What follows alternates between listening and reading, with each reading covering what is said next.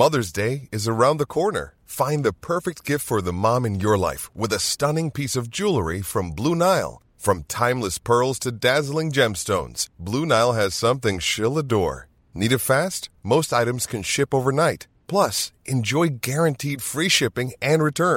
miss our special Mother's Day deals bag on dens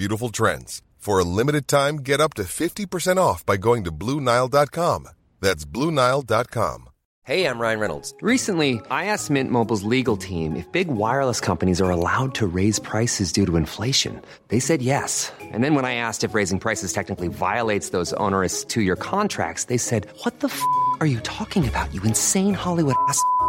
knows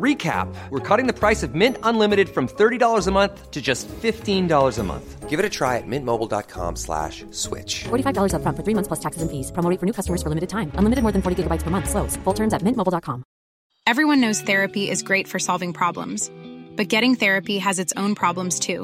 like finding the right therapist fitting in to their schedule and of course the cost well BetterHelp can solves its totally online and built around your schedule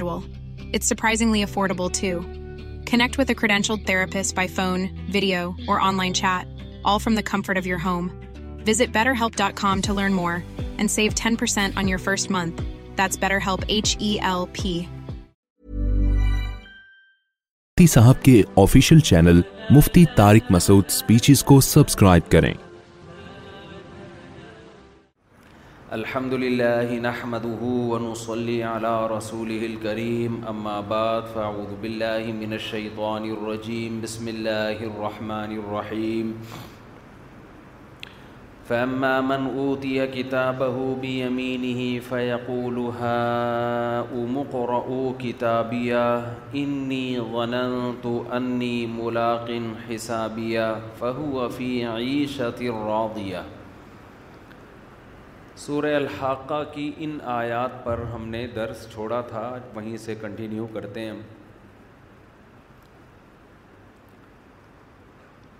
فرمایا بہرحال کچھ بھی ہو جائے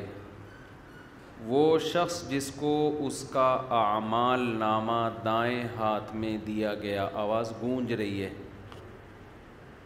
جس کو اس کا اعمال نامہ رائٹ ہینڈ میں دیا گیا فیقول ہا امقرا کتابیہ وہ پکار اٹھے گا چیخے گا اپنے اہل و عیال کی طرف لوٹے گا اور کہے گا ہا ارے اقراؤ کتابیہ میرا نامہ پڑھو پڑھو میرا نامہ میں کامیاب ہو گیا آپ دنیا میں دیکھا کریں کہ جب کسی کو تھوڑی سی کامیابی ملے اس کو اسٹیج پہ بلا کے ایوارڈ دیا جائے کیسا خوش ہوتا ہے وہ ویڈیو بنواتا ہے تصویریں بنواتا ہے اور ایک عجیب جذباتی کیفیت ہوتی ہے اس کی اس وقت خوشی کا کیا عالم ہوگا آج کامیابی جو جس پہ ہم بہت خوش ہوتے ہیں مجھے اپنا جب بھی میں یہ آیت پڑھتا ہوں نا مجھے میٹرک کا رزلٹ یاد آتا ہے میں نے میٹرک میں حسب معمول شرارتوں کے علاوہ کچھ بھی نہیں کیا تھا ہم لوگ شرارتی تھے ایک نمبر کے اللہ تعالیٰ معاف فرمائے غلط قسم کی شرارتیں نہیں تھیں کوئی غیر اخلاقی دل چاہتا تھا کہ پڑھنے کے علاوہ دنیا کا ہر کام کیا جائے کیونکہ سچے پاکستانی ہونے کی دلیل ہے تو مجھے امید ہی نہیں تھی کہ میٹرک میں کوئی اچھے نمبر آئیں گے میرے اور نقل بھی نہیں کرنی تھی یہ بھی فیصلہ کیا ہوا تھا وہی نقل بھرے ورے نہیں چلانے گھر سے سلاواتیں شروع ہو چکی تھیں کہ اس کا رزلٹ کوئی اچھا نہیں آئے گا امتحان کے دنوں میں پھر ہم پر ایک ٹینشن مسلط ہوتی تھی کہ یار اب کچھ پڑھ لو پورے سال تو کھیل کود میں گزارا ہے شرارتوں میں مستیوں میں اب ایک گھر والوں کا دباؤ بھی ہوتا تھا تو بالکل امتحان جب سر پہ کھڑا ہوتا تھا وہ پھر پڑھنے کی کوشش شروع کرتے تھے یہ ہو کیا رہا ہے کتابیں لے کے بیٹھے ہوتے تھے تو مجھے یاد ہے اپنا دن کہ میٹرک کا جب رزلٹ اناؤنس ہوا تو میں نے کہا میرا تو پتہ نہ صاف ہو جائے کہیں تو میرا بی گریڈ آیا اور بڑی اچھی پرسنٹیج تھی اے گریڈ تو نہیں لیکن بی میں بہت خوش تھا اس دن حالانکہ یہ بہت وقتی یہ خوشی ہے یعنی اگر آپ فیل بھی ہو جاتے تو ایک سال سپلیمنٹری میں آپ ٹرائی کر لیتے یا اگلے سال دوبارہ دے دیتے گھر والوں سے تھوڑی سی سلاواتیں سننے کو ملتی نا کھانا پینا بند تھوڑی ہونا تھا وہ اسی طرح چلتا رہتا اور اگر گھر والوں کی ٹینشن سے بچنا ہے تو دوبارہ فیل ہو جاؤ پھر اگلے سال پھر فیل ہو جاؤ تو گھر والے خود ہی بیزار آ کے کہتے ہیں کچھ اور کر لے بھائی جب بھی آپ کو کوئی ٹینشن دے نا وہ کام بار بار کرو اگلا خود پریشان ہو کے آپ کو پریشان کرنا چھوڑ دے گا اصول یاد رکھو دوسری شادی کر لی مصیبت میں آ گئے سلاواتیں گالیاں تیسری بھی کر لو مزید گالیاں پڑ رہی ہیں مزید ڈپریشن میں جا رہے اور ٹینشن میں ایک اور کر لو جیسی کہ لوگ خود ہی بیزار آ جائیں گے یہ بندہ ٹھیک ہے ہی نہیں اس کو اپنے حال پہ چھوڑ دو تو لوگ آپ کا کانفیڈینس چیک کر رہے ہوتے ہیں ٹھیک ہے نا یہ کتنا ڈیٹ ہے تو ایک دفعہ فیل ہو گئے اگر آپ چاہتے ہو کہ ٹینشن پارسل کرو خود ٹینشن نہ لو تو دوبارہ بھی فیل ہو جاؤ خیر ہمیں توقع نہیں تھی بہت اچھے نمبر آ گئے تو بڑی خوشی ہوئی تو مجھے وہ دن یاد آتا ہے آواز صحیح آ رہی ہے آپ سب کو تو مجھے وہ دن یاد آتا ہے کہ یار کتنی خوشی تھی حالانکہ وہ تھوڑے دنوں کی ہے کوئی ایسا بھی نہیں ہے کہ فیوچر اگر فیل ہو رہے ہیں تو ہمیشہ کا فیوچر تباہ ہو گیا وہ بھائی سپلیمنٹری میں دے دینا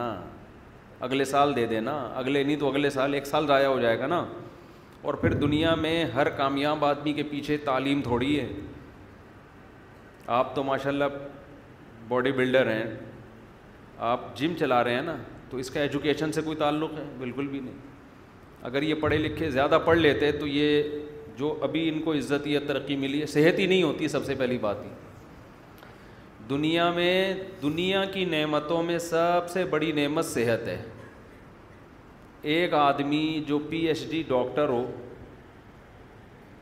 یا کوئی بہت بڑی فلم ہو صحت اچھی نہیں ہے اس سے وہ ٹماٹر بیچنے والا زیادہ اچھا ہے جس کی صحت اچھی ہے سمجھ رہے ہو جو صحت اچھی ہے نا جو ٹماٹر بیچ رہا ہے وہ زیادہ اچھا ہے میں تبھی تو لوگوں سے کہتا ہوں میں جب گاؤں دیہاتوں کی زندگی کو دیکھ کر آیا میں نے دیکھا سو سو سال لوگوں کی عمریں ہیں پہاڑوں میں رہتے ہیں چکی ان کی پانی سے چلتی ہے آرگینک گندم خود اگاتے ہیں خود کھاتے ہیں ٹریکٹر ان پہاڑوں پہ چل نہیں سکتے بیل سے ہل چلاتے ہیں ان کو تمام لذتیں ان پہاڑوں میں حاصل ہیں جو ہمیں آج ترقی کے دور میں بھی حاصل نہیں ہیں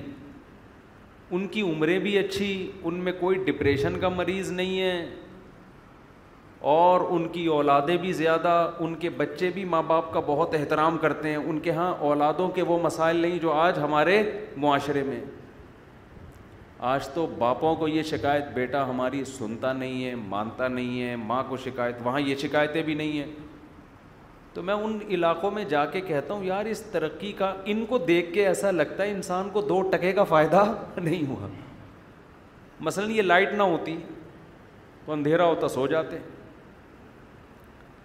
صبح اٹھتے جلدی اڑ جاتے صحت اچھی ہوتی خراب ہوتی اچھی ہو جاتی فارمی مرغیاں نہ ہوتی تو یہ بھول ہے کہ ہمیں مرغی کھانے کو نہ ملتی یہ غلط سوچ ہے دیسی مرغیاں اتنی زیادہ ان کی پروڈکشن ہو جاتی کہ وہی ہمیں کھانے کو ملتی اس کی میں ایک دلیل آپ کو یہ دیتا ہوں جب تک مچھلی کی فارمنگ شروع نہیں ہوئی تھی سمندر کی اور دریا کی آرگینک مچھی بہت ملتی تھی ہمیں بہت ملتی تھی سمندر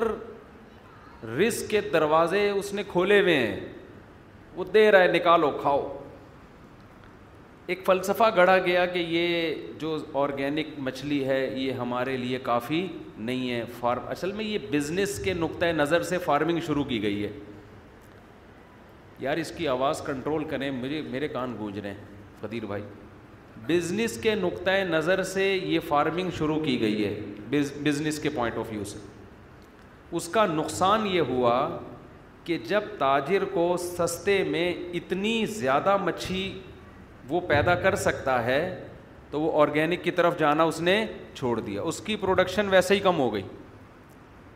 اب لوگ سیٹ ہو جائیں گے کس پہ آہستہ آہستہ فارمی مچھی پہ سیٹ ہو جائیں گے جب فارمی مچھی پہ سیٹ ہو جائیں گے تو پھر وہ آرگینک بھی وہ ہو جائے گی ون اپون اے ٹائم کہ ہمارے باپ دادا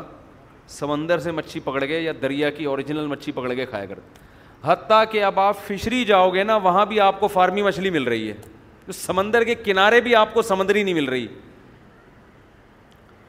تو ہم نے گاؤں دیہاتوں میں بھی وقت گزارا ہے جو فارمی مرغی جانتے نہیں تھے لیکن وہ دبا کے دیسی مرغی کھاتے ہیں جب کا وہ کھلائیں گے وہ اس لیے کہ لوگ پھر پالتے ہیں تو اگر یہ سائنسی ترقی نہ ہوتی ہم دیسی مرغیوں پہ سیٹ ہوتے ہم دیسی گندم پہ سیٹ ہوتے یہ جو کھاد والی یوریا والی گندم میں یہ نہ ہوتی بہت کچھ ہوتا خیر ابھی کیا رونا روئے بیٹھ کے آدمی آپ لوگ کہیں گے کیا دینی باتیں ہم سننے آئے ہیں مفتی صاحب نے کیا مرغی اور انڈوں کی باتیں شروع کر دیں تو جی نام اعمال سیدھے آتے ہیں آ میں بات کہاں سے یہاں سے ادھر سے ہم نے ٹریک بدلا کیسے نا نہیں وہ تو ہے ہاں میں رزلٹ کی بات کر رہا تھا کہ میں یہ عرض کر رہا تھا کہ ایجوکیشن اچھی چیز ہے حاصل کرنی چاہیے اس سے انسان پڑھا لکھا آدمی میچور آدمی بہت کچھ ہوتا ہے لیکن اس کو بھی اپنے سر پہ بہت زیادہ مسلط کرنے کی بالکل بھی ضرورت نہیں ہے سب سے پہلے کیا ہے صحت اگر آپ کوئی چیز اپنے اوپر مسلط کر لو گے تو آپ کی صحت گئی بھاڑ میں نہیں تیل لینے سمجھ رہے ہو نا مسلط تو کرنا ہی نہیں ہے مسلط صرف آخرت کی فکر بس جہنم سے بچ جائیں جنت میں چلے جائیں اس کے علاوہ مسلمان کسی چیز کی ٹینشن بالکل بھی نہیں لیتا میں آپ کو بتاؤں میں بہت پڑھے لکھے لوگوں سے بھی ملتا ہوں سب کی بات نہیں کر رہا لیکن میں نے بہت سو کو اوپر سے مینٹل ان کا دیکھا ہے تھوڑا سا سیٹنگ آؤٹ بہت سو کو تھوڑے نہیں ہماری بھی ایک زندگی گزر چکی ہے اس معاشرے میں پورے صحیح سیدھے نہیں پورے صحیح نہیں ہوتے وہ پورے صحیح میں نے ان لوگوں کو دیکھا ہے جو کچھ زیادہ پڑھے لکھے نہیں ہوتے معذرت کے ساتھ میں کوئی ایجوکیشن کی نفی نہیں کر رہا بلکہ ایسے لوگوں کو بھی دیکھا ہے جو پڑھ پڑھ کے پاگل ہو گئے بالکل بالکل ہی پاگل ہو گئے دماغی توازن بالکل خراب اس کی ایک وجہ تو یہ ہوتی ہے کہ ٹینشن بہت لے لیتے ہیں امتحان کے دنوں میں کتنی ٹینشن ہوتی ہے پتہ ہے نا آپ کو ابھی پاگل ہو رہا ہمیں تو یاد ہے اپنا زمانہ اتنی دماغ میں ٹینشن ہوتی تھی کہ اف پیپر ہے کل پیپر ہے پرسوں پیپر ہے کیا ہوگا کیا ہوگا ایک عجیب پہلے زمانے میں ہمارے علماء نے جو پڑھا ہے نا جن طریقوں سے جو بڑے بڑے علامے پیدا ہوئے ہیں ان میں اگزام کا کانسیپٹ ہی نہیں تھا آپ کو تاریخ میں جتنے بڑے بڑے علامے ملیں گے مسلمانوں میں انگریزوں کا مجھے نہیں پتہ وہ ایگزام ہی نہیں دیتے تھے وہ ہوتا یہ تھا کسی کو ٹیچر بنایا جو جس فن میں ماہر ہے اس کو اپنا ٹیچر بنا کے اس فن کو اس سے سیکھنا شروع کر دیا بس کوئی ایگزام نہیں ہے آپ کی اپنی چاہت پر ہے کہ آپ سیکھنا چاہتے ہو تو سیکھو امتحان ہم کیوں لیں بھائی آپ سے امتحان کیوں لیں آپ کا اپنا نقصان ہے اگر نہیں پڑھ رہے امتحان لے کے ہم نے کیا کرنا ہے سمجھ میں آ رہی ہے بات تو طالب علم کو یہ احساس ہوتا تھا کہ بھائی میں اگر پڑھوں گا تو میرا فائدہ ہے نہیں پڑھوں گا تو چھوڑو یار رکشا چلاؤ ٹماٹر بیچو کچھ اور کام کرو یہ یہ جو مدرسوں میں بھی ہمارے مدرسوں میں اور جو ہمارا نظام تبدیل ہوا نا یہ بھی انگریز کے بر صغیر میں آنے کے بعد ہوا ہے کچھ چیزیں ہم لوگ مدرسے والوں نے بھی گوروں سے لی ہیں ایک اثر تو پڑتا ہے نا اثر تو آتا ہے ورنہ پہلے یہ سیٹ اپ نہیں ہوتا تھا بس بھائی علم حاصل کرنا ہے بیٹھو جس سے آپ نے قرآن حفظ کرنا ہے حفظ کرنا شروع کر دو کوئی امتحان نہیں حافظ بن جاؤ گے تو ساری دنیا کہے گی بھائی حافظ ہے نہیں بنو گے تو تمہارا نقصان ہوگا اس سے طالب علم میں شوق برقرار رہتا ہے میں جب مدرسے گیا نا تو ہمارے مدرسے میں بھی میرا جو پہلا سال تھا اس میں امتحان کا کانسیپٹ نہیں تھا تو میں نے بڑی محنت سے پڑھا جب میں عربی گرامر میں نے پڑھنا شروع کی تو کچھ سوالات تو استاذ پوچھتے تھے سبق پوچھتے تھے کچھ میں فرضی سوالات بنا بنا کے اپنے آپ سے پوچھتا تھا شوق بہت برقرار رہتا ہے ایسے میں پتہ ہے ایسے جیسے ہم گردانے یاد کرتے ہیں نا با ذرا بو ذرا بس ذرا بتا کس لفظ کا کیا معنی ہے میں کیا کرتا تھا پرچیوں پہ لکھتا تھا کئی سارے سیغے لکھ کے پرچیوں پہ الفاظ لکھے ان کو آپس میں مکس کر دیا پھر پرچی اٹھا کے اپنا امتحان لیتا تھا کہ بھائی اس کا مطلب کیا ہے ٹھیک ہے نا یہ کون سا سیکھ ہے تو جب آپ میں پڑھنے کا شوق ہوگا تو آپ پڑھیں گے نہیں شوق ہوگا تو امتحانوں سے آپ کو ڈپریشن کے علاوہ کچھ بھی حاصل نہیں ہوگا اور یہ بھی آپ کو بتاؤں جو امتحان میں پاس ہوتے ہیں اچھے نمبر لیتے ہیں ضروری نہیں کہ وہ ان کو آتا بھی ہو امتحان میں تکے دبا کے چل رہے ہوتے ہیں ہمیں کئی بار ایسا ہوا کہ ہم نے امتحان پورے سال پڑھا نہیں رات کو ایک سوال دیکھ کے چلے گئے اتفاق سے وہی آ گیا چھاپ کے آ گئے اور جو پورے سال پڑھتا رہا اس نے وہ والا سوال نہیں دیکھا صبح پیپر میں وہ والا سوال آ گیا وہ ان پڑھ ہو کے اس کے وہ پڑھا لکھا ہو کے نمبر کم اور ہم نے نہیں پڑھا اور نمبر ہمارے زیادہ تو یہ تکے چل رہے ہوتے ہیں تبھی جو کمپنیاں ہیں نا جو صحیح کمپنی ہے وہ آپ کے فن کو دیکھتی ہیں کہ آپ کو آتا کیا ہے آتا ہے تو ٹھیک ہے آ جا نہیں آتا چل بھائی نکل یہاں سے وہ ڈگریاں کہہ رہے ہیں اپنے پینٹ میں رکھو اس کو ہمارے کسی کام کی نہیں ہے ایک صاحب میرے پاس آئے کہنے لگے میرے پاس کوئی ڈگری شگری نہیں ہے سب جعلی بنوائی ہے میں نے تجربہ بہت ہے آج کل ایک کمپنی میں میں ایچ آر مینیجر لگا ہوا ہوں ایچ آر مینیجر بڑی فلم ہوتی ہے تو میں نے کہا تمہیں کہہ رہے بس ہم ایسی ٹوپی کرا کرا کے نا کمپنیوں میں گھستے گھستے یہاں تک پہنچ گئے کہہ رہا ہے لیکن بھاری بھرکم تنخواہیں مل رہی ہیں مجھے کیونکہ میں کام ان لوگوں سے زیادہ کر کے دے رہا ہوں جو پراپر پڑھے ہوئے ڈگریاں بنا لی تھی اس نے تو کہاں سے کہاں بات چلی گئی جو اصل بات میں آپ سے عرض کر رہا تھا یہ تو درمیان میں یہاں بات آ گئی نا اصل بات میں عرض کر رہا تھا کہ موضوع میں تو ابھی آ رہا ہوں ان شاء اللہ سورہ الحقہ کی طرف لیکن کچھ بیچ میں غریبیاں بھی چلتی ہیں تو بار بار آپ سے یس کرتا ہوں کیونکہ اتنے ڈپریشن کے مریض آ رہے ہیں ہمارے پاس پورا ہفتہ tension depression stress tension depression stress یہی لفظ سن سن کے بیزار ہو گئے ہم تو کیوں لے رہے ہو ٹینشن یار اپنی صحت پہ کبھی کمپرومائز نہ کرو اور اللہ پہ اعتماد اور توکل کرو گے تو ٹینشن ختم ہوگی اللہ پہ اعتماد نہیں ہے نا اسباب پہ نظر ہیں یہ کروں گا تو یہ ہو جائے گا یہ نہیں کیا تو یہ نہیں ہوگا تو گئے بس کام سے جب ڈکشنری سے اللہ نکل جاتا ہے نا پھر آدمی کہتا ہے اگر میں یہ کروں گا تو یہ ہوگا یہ نہیں کروں گا تو یہ نہیں ہوں گا اور یہ کر کیا جا نہیں رہے مجھ سے یعنی وہ کہتا ہے اگر میں پڑھوں گا تو عزت ملے گی پیسہ ملے گا نہیں پڑھوں گا تو نہ عزت ملے گی نہ پیسہ ملے گا تو چلو پڑھ لو اب پڑھنے کے لیے بیٹھا ہی نہیں جا رہا اس سے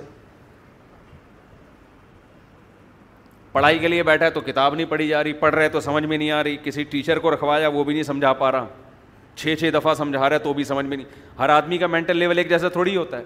پھر آدمی کہتا ہے کیا عذاب میں پھنس گیا یار میں پھر الٹے الٹے خیالات ابھی میرا وہ فلاں دوست تو پڑھ لیا تو امیرکا چلا گیا تو بیٹا گٹر کے ڈھکن صاف کرے گا بیٹھ کے اپنا فیوچر تو دیکھ لے میں نے اپنی زندگی میں اس طرح لوگوں کو اپنے سامنے پاگل ہوتے ہوئے دیکھا ہے ہمارے محلے میں ایک نوجوان تھا پڑھ نہیں سکا وہ ڈپریشن سے پاگل ہو گیا اتنا پاگل ہو گیا کہ جو بالکل پاگل نہیں ہوتے بال کھول کے گھوم رہے ہوتے ہیں یہ والا پاگل کبھی ٹریفک پولیس والا بنا ہوتا تھا وہ حقیقت ہے جیسے پاگل والی حرکتیں ہوتی ہیں ایک دن کیا ہوا مین روڈ بلاک کر دیا اینٹوں سے اور ٹریفک پولیس والا بنا ہوا ہے گاڑیوں کو یوں کر کے روک رہا ہے ایسے ایسے کر رہا ہے چلو عجیب عجیب پاگل یعنی بالکل ہی قابل ترس ہو گیا وہ ہوا کیا پڑھنے کی اس کی چاہت تھی لیکن پڑھ نہیں سر تو یہ بہت سے لوگوں میں کوئی ترقی کرنا چاہتے ہیں ہو ہی نہیں پاتی ترقی تو آپ کا کام کیا ہے سب سے پہلے اپنی کھوپڑی کو ٹینشن سے آزاد اس کے دو موٹے موٹے اصول ہیں ویسے تو اس پر میرے مستقل آپ کو بیانات ملیں گے آڈیو بیان ہے یوٹیوب پہ آپ سرچ کریں ڈپریشن کا علاج ٹینشن کا علاج یہ سرچ کریں لیکن اس کے علاوہ دو چیزیں ہلکی پھلکی ایک تو یہ سمجھ لو دنیا مسافر خانہ ہے مسافر خانے کا مطلب یہاں ٹینشن ختم کرنے کی کوشش ہی نہیں کرنی ہے اس کی کوشش کرو گے نا بہت زیادہ تو یہ بڑھے گی کم نہیں ہوگی جیسے وسوسہ ایسی چیز ہے جتنا دماغ سے نکالو گے اتنا ہی دماغ میں گھسے گا اگر آپ واش روم میں بیٹھ گئے پیشاب کرنے کے بعد آپ نے کہا قطرہ آنا جب بند ہوگا تو میں اٹھوں گا قیامت آ جائے گی آپ کا قطرہ آنا بند نہیں ہوگا سمجھ رہے ہو نا جو وہمی ہوتے ہیں نا ان کے ساتھ ایسا ہی ہوتا ہے وہ بیٹھے رہتے ہیں بیٹھے رہتے ہیں بیٹھے رہتے ہیں چکر آنا شروع ہو جاتے ہیں قطرہ بند نہیں ہوگا ان کیوں آپ کے پیشاب کا آپ کے مائنڈ سے دماغ سے تعلق ہے کیونکہ آپ کی توجہ وہاں ہے جب وہاں توجہ یہ جو ہمارا قضائے حاجت کا جو سسٹم ہے نا پیشاب اور قضا اس کا ہمارے دماغ سے بہت گہرا تعلق ہے تبھی تو ایک دم جیسی خوف ہوتا ہے فوراً قبض کھل جاتا ہے آدمی کا کسی کو بہت زبردست قبض ہو نا ٹوٹ نہ رہا ہو رات کے اندھیرے میں چڑیل بن کے ڈرائیں اس کو فوراً واش روم بھاگے گا وہ پرانے سے پرانے قبض کا بہترین علاج ہے یہ حقیقت تو جب آپ واش روم میں بیٹھے ہوئے اور توجہ ساری آپ کی پیشاب کی طرف ہے سوال ہی پیدا نہیں ہوتا کہ وہ رک جائے بیٹھے رہو بیٹھے رہو بیٹھ اس کا علاج ہے کہ تھوڑی دیر بیٹھو جب خیال ہونے لگے کہ یار اب بند ہو گیا ہوگا استنجا کرو پتلی گلی سے نکل لو ٹھیک ہے نا تو کدھر سے کدھر کھچڑی پک رہی ہے آج بیان میں شروع سے ہی کھچڑی پکنا شروع ہو گئی ہے تو میں اصل بات یہ کہہ رہا تھا کہ ٹینشن بس سے بچنا ہے نا کیونکہ بہت زیادہ لوگ ہیں پریشانی میں تو ہاں میں یہ عرض کر رہا تھا کہ خیالات کو جب آپ نکالو گے تو خیال دماغ سے نکلے گا نہیں وہ اور آئے گا جو وسوسے کے مریض ہوتے ہیں نا کہتے ہیں غلط غلط خیالات آتے ہیں تو ان کو ہم کبھی بھی نہیں کہتے کہ ان خیالات کو نکالو وہ بھائی نکالو گے تو وہ اور آئیں گے دماغ کو ہٹانے کا طریقہ یہ ہے کہ ہٹانے کی کوشش ہی نہ کرو جو آ رہے ہیں آنے دو اپنے آپ کو بزی کر لو بس یہ نہیں کرو کہ یہ نہیں آئے یہ نہیں آئے یہ نہیں آئے وہ میں بہت دفعہ ایک تعویذ والا قصہ سنا چکا ہوں ایک اور دفعہ سنا دیتا ہوں آج نئے لوگ زیادہ لگ رہے ہیں اس سے یہ بات سمجھ میں آئے گی ایک پیر صاحب نے کسی کو تعویذ دیا لاکھوں روپے لے لیے اور کہا کہ یہ تمہارا تعویذ اس وقت کام آئے گا جب تم یہ تعویذ کو لے کے جب گھر میں داخل ہو تو تمہارے دماغ میں کالے کتے کا تصور نہیں ہونا چاہیے اب کس پاگل کے دماغ میں کالا کتا ہوتا ہے گھر میں داخل ہوتے ہوئے یار کھوپڑی میں خام خام میں اس میں کالا کتا ڈال دی اب اس نے کہا لاکھوں روپے کا تعویذ نہ برباد ہو جائے تو کالا کتا دماغ سے نکالو ورنہ لاکھوں روپے کا تعویذ کیا ہو جائے گا برباد اب یہ تعویذ گھر میں لے کے گھر لے کے گھر کو چلا ہے اور کہہ ہے یار کالا کتا دماغ میں نا یار یہ دماغ میں تو کالا کتا آ رہا ہے اس کو نکالو کالے کتے کو نکالو نکالو نکالو نہیں نکلا یہاں تک کہ گھر کے قریب پہنچ گیا اب تو اور آ رہا ہے ابے نکل دماغ سے نہیں نکل رہا کتوں کی پوری فوج گھس گئی اس کے دماغ میں نا اور آ بھی کالے ہی رہے ہیں پھر ریورس گیئر لگا کے دروازے سے پیچھے آتا پھر گھستا بالآخر نہیں نکلنا تھا اس نے سوال ہی پیدا نہیں ہوتا کوئی میڈیسن کوئی وظیفہ ایسا نہیں ہے جو کتا دماغ سے نکال دے اور گھر میں گھس گیا تعویذ نے تو ویسے بھی اثر نہیں کرنا تھا وہ پیر صاحب کو پیسے کمانے کا موقع مل گیا تو یاد رکھو بالکل دنیا کی مثال ایسی ہے جو دنیا میں سکون کا متلاشی ہوتا ہے نا کہ بس مجھے سکون چاہیے مجھے سکون چاہیے میری اسٹریس ختم ہو جائے میری ٹینشن ختم ہو جائے اس کی ٹینشن کبھی ختم نہیں ہوتی اس کو اگنور کر دو اللہ نے میرے ذمے جو کام لگایا میں اس میں لگ جاؤں گا بس ختم ٹینشن ہوتی ہے نہیں ہوتی ہے میرا ہیڈ ایک نہیں ہے وہ پریشانی میں خوش ہے تو میں پریشان خوش ہوں اس کا سب سے پہلا علاج یہ ہو پریشانی ختم ہو جائے گی آپ کی اس کا سب سے پہلا فائدہ یہ ہو سمجھتے ہو کہ نہیں سمجھتے یعنی ٹینشن ختم کرنے کی ٹینشن بھی چھوڑ دو ہم اس کے مکلف ہیں جو ہمارے بس میں ہیں اس کی مثال ہمیں شریعت نے صحت کے اسباب کا حکم دیا کہ آپ ایسی چیزیں نہ کھاؤ جس سے صحت خراب ہوتی ہے آپ لائف اسٹائل ایسا رکھو جس سے صحت بنتی ہے اسباب اختیار کرو نتیجہ کس کے ہاتھ میں ہے اللہ کے بہت سے لوگ بہت کچھ کر کے بھی کینسر مر جاتے ہیں اور بہت سے بد پرہیزی کر کے بھی سو سو سال زندہ رہتے ہیں تو ہم مکلف ہیں اس کام کے جو ہمارے ذمے قدرت نے لگایا ہے اگر ایک آدمی صحت کی فکر کرتا ہے اتنی جتنی شریعت نے کہا ہے احتیاط کرو ہمارے نبی کی جو غذائیں تھیں سادہ غذائیں تھیں محنت تھی وقت پہ سونا وقت پہ اٹھنا یہ ساری چیزیں مینج کر کے ایک آدمی چل رہا ہے لیکن اس کی یہ ساری محنت برباد ہو جائے گی اگر وہ اس کے رزلٹ کو اپنے اوپر مسلط کر لے سمجھ رہے ہیں نا اگر وہ یہ ٹینشن لینا شروع کر دے نا کہ اس کا رزلٹ نکل رہا ہے صحت میری بننی ہے لازمی تو یہی چیز اس کی صحت کے خراب کرنے کا کیونکہ صحت کے لیے سب سے پہلے ضروری ہے بے فکری ہو ٹینشن نہ ہو اسٹریس اور ٹینشن سے تو آدمی کا بیڑا غرق ہو جاتا میں نے دیکھا ہے کچھ لوگ صحت کو مسلط کر لیتے ہیں ہائے یہ نہ ہو جائے ہائی یوں نہ ہو جائے ہائی یوں نہ ہو جائے بھائی یہ بھی نہ چھوئی موئی بن گئے یہی چیز ان کو ڈپریشن میں لے گئی تو آپ نے اسباب اختیار کرنے ہیں بن گئی ٹھیک ہے نہیں بنی تو کون سا یار ہم نے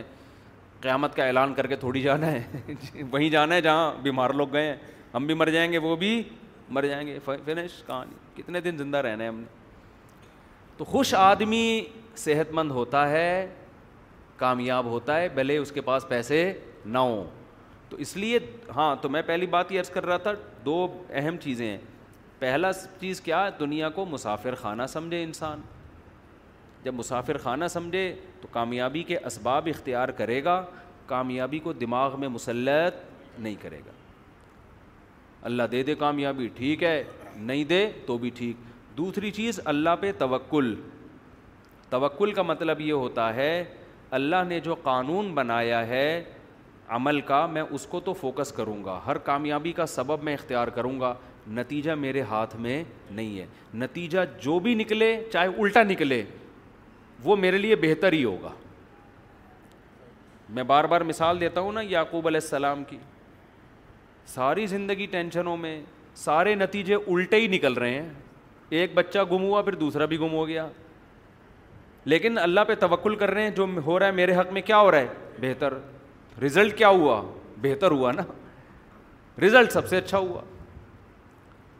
زکری علیہ السلام کو اولاد ہی نہیں مل رہی دعائیں مانگ مانگ کے آخر میں اولاد ملی ایسی ملی کہ پیغمبر دے دی اللہ نے پیغمبر مل گئے ان کو تو یعنی حضرت حکیم العما مولانا شرف علی تھانوی رحمہ اللہ تعالیٰ فرمائے کرتے تھے یعنی ان دو باتوں کا میں خلاصہ بیان کر رہا ہوں ان کی زبان میں کہ رضا بالقدر اپنے آپ کو اللہ کے حوالے کر دے اپنے آپ کو اللہ کے سپرد کہ جو میرے ساتھ ہوگا وہ میرے حق میں بہتر بس میں اس پہ راضی ہوں میں خدا نہیں ہوں خدا کوئی اور ہے بس جو ہوگا کیا ہوگا بہتر لیکن اس کا دیندار لوگ غلط مطلب لیتے ہیں جو ہوگا بہتر ہوگا لہٰذا بھاڑ میں جائے جو مرضی کرنا ہے کرتے رہو بیٹھ کے ہوگا تو وہی جو اللہ چاہے گا یہ غلط مطلب ہے ابے شوگر کا مریض لڈو کھا رہا ہے بیٹھ کے اس کو کوئی سمجھا رہا ہے بھائی یہ تیرے کھانے کی چیز نہیں ہے مرے گا وہ کہے گا میں اللہ کی تقدیر پہ کیا ہوں راضی ہوں یہ مطلب نہیں ہے آپ نے حماقتوں کے سارے کام کر لیے آپ کمانے کی کوشش نہیں کرتے جب بیوی بچے سلاواتیں سناتے ہیں ڈپریشن میں جاتے ہیں اور پھر جب ڈپریشن اسٹریس ہوتی ہے تو آپ کہتے ہیں مفتی صاحب نے کہا ہے کہ اسلام یہ کہتا ہے کہ کسی چیز کی ٹینشن نہ لو لہذا میں اس کی ٹینشن نہیں لے رہا یہ مطلب ہرگز نہیں ہے اپنی طرف سے آپ نے کامیابی کے تمام اسباب اختیار کرنے ہیں پھر نتیجے کی ٹینشن نہیں لینی پھر اللہ کی مدد ہوگی اگر اپنی حماقتوں کی وجہ سے آپ پر آزمائشیں آئی ہیں اس میں اللہ آپ کے دل کو صبر کے لیے نہیں تھامتا علماء کہتے ہیں آپ کی حماقت سے جو پریشانی آئے گی اس میں آپ کو صبر کی توفیق نہیں ملتی آپ نے اب کام صحیح کر رہے پھر بھی اللہ کی طرف سے آزمائش آ گئی اس آزمائش میں اللہ کی طرف سے صبر کی توفیق ملتی اللہ دل کو تھام لیتا ہے آج کل جو آزمائشیں اور ٹینشنیں آ رہی ہیں وہ اللہ کی طرف سے نہیں آ رہی وہ میری اور آپ کی حماقتوں سے آ رہی ہیں سمجھتے ہو ان میں سب سے بڑی حماقت جو ہماری پاکستانی قوم کا بلکہ اکثر مسلم قوم کا المیہ ہے وہ حماقت ہے سستی اور کاہلی یہ جو میں باتیں کرتا ہوں میں اپنے لیے بھی کرتا ہوں کہ مجھے بھی ہدایت ملے آپ یہ نہ سمجھیں مفتی صاحب پتہ نہیں کتنے چست اور ایک دم صبح صبح چار بجے اٹھ کے ان کی ایکٹیویٹی شروع اور ایک دم یہ نہیں میں سب میں اپنے لیے بھی کر رہا ہوتا ہوں کہ مجھے بھی اللہ توفیق دے ہم لوگ کسی بھی چیز کے اسباب کو بالکل بھی اختیار بولو نہیں کرتے جیسے آپ کا پڑھائی میں دل نہیں لگ رہا نہیں دماغ چھوڑ دو پڑھائی لیکن جس کام میں دل لگ رہا ہے وہ تو کرو پھر کچھ اور تو کرو ٹھیلا ہی لگا لو یہ جو سارا سارا دن پڑے ہوئے ہیں نا پوستیوں کی طرح یعنی دیکھو ایک ہوتا ہے آرام آرام کی ڈیفینیشن کیا ہے جب آپ اہم کاموں میں تھک جائیں تو باڈی کو کیا دیں آرام دیں تو آرام مقصد نہیں ہوتا آرام اہم کاموں کے لیے باڈی کو دوبارہ سے تیار کرنا اس کو کیا کہا جاتا ہے ریسٹ سمجھتے ہو اس کو کیا کہا جاتا ہے ریسٹ ہمارے ہاں المیہ یہ ہے آرام مقصود ہے کام جب سر پہ مجبوری میں عذاب میں ٹینشن میں آتا ہے نا کہ مر نہ جاؤں پھر کام کرنا شروع کر دیتے ہیں نہیں آ رہی میرا خالباز ہر آدمی کی خواہش ہے میں پڑھا رہا ہوں آرام سے اللہ یہ کہ کوئی آسمانی آفت نہ آسمان نہ پھٹ جائے کوئی بہت بڑا عذاب نہ آ جائے میرے اوپر جیسے آپ دفتر جاؤ گے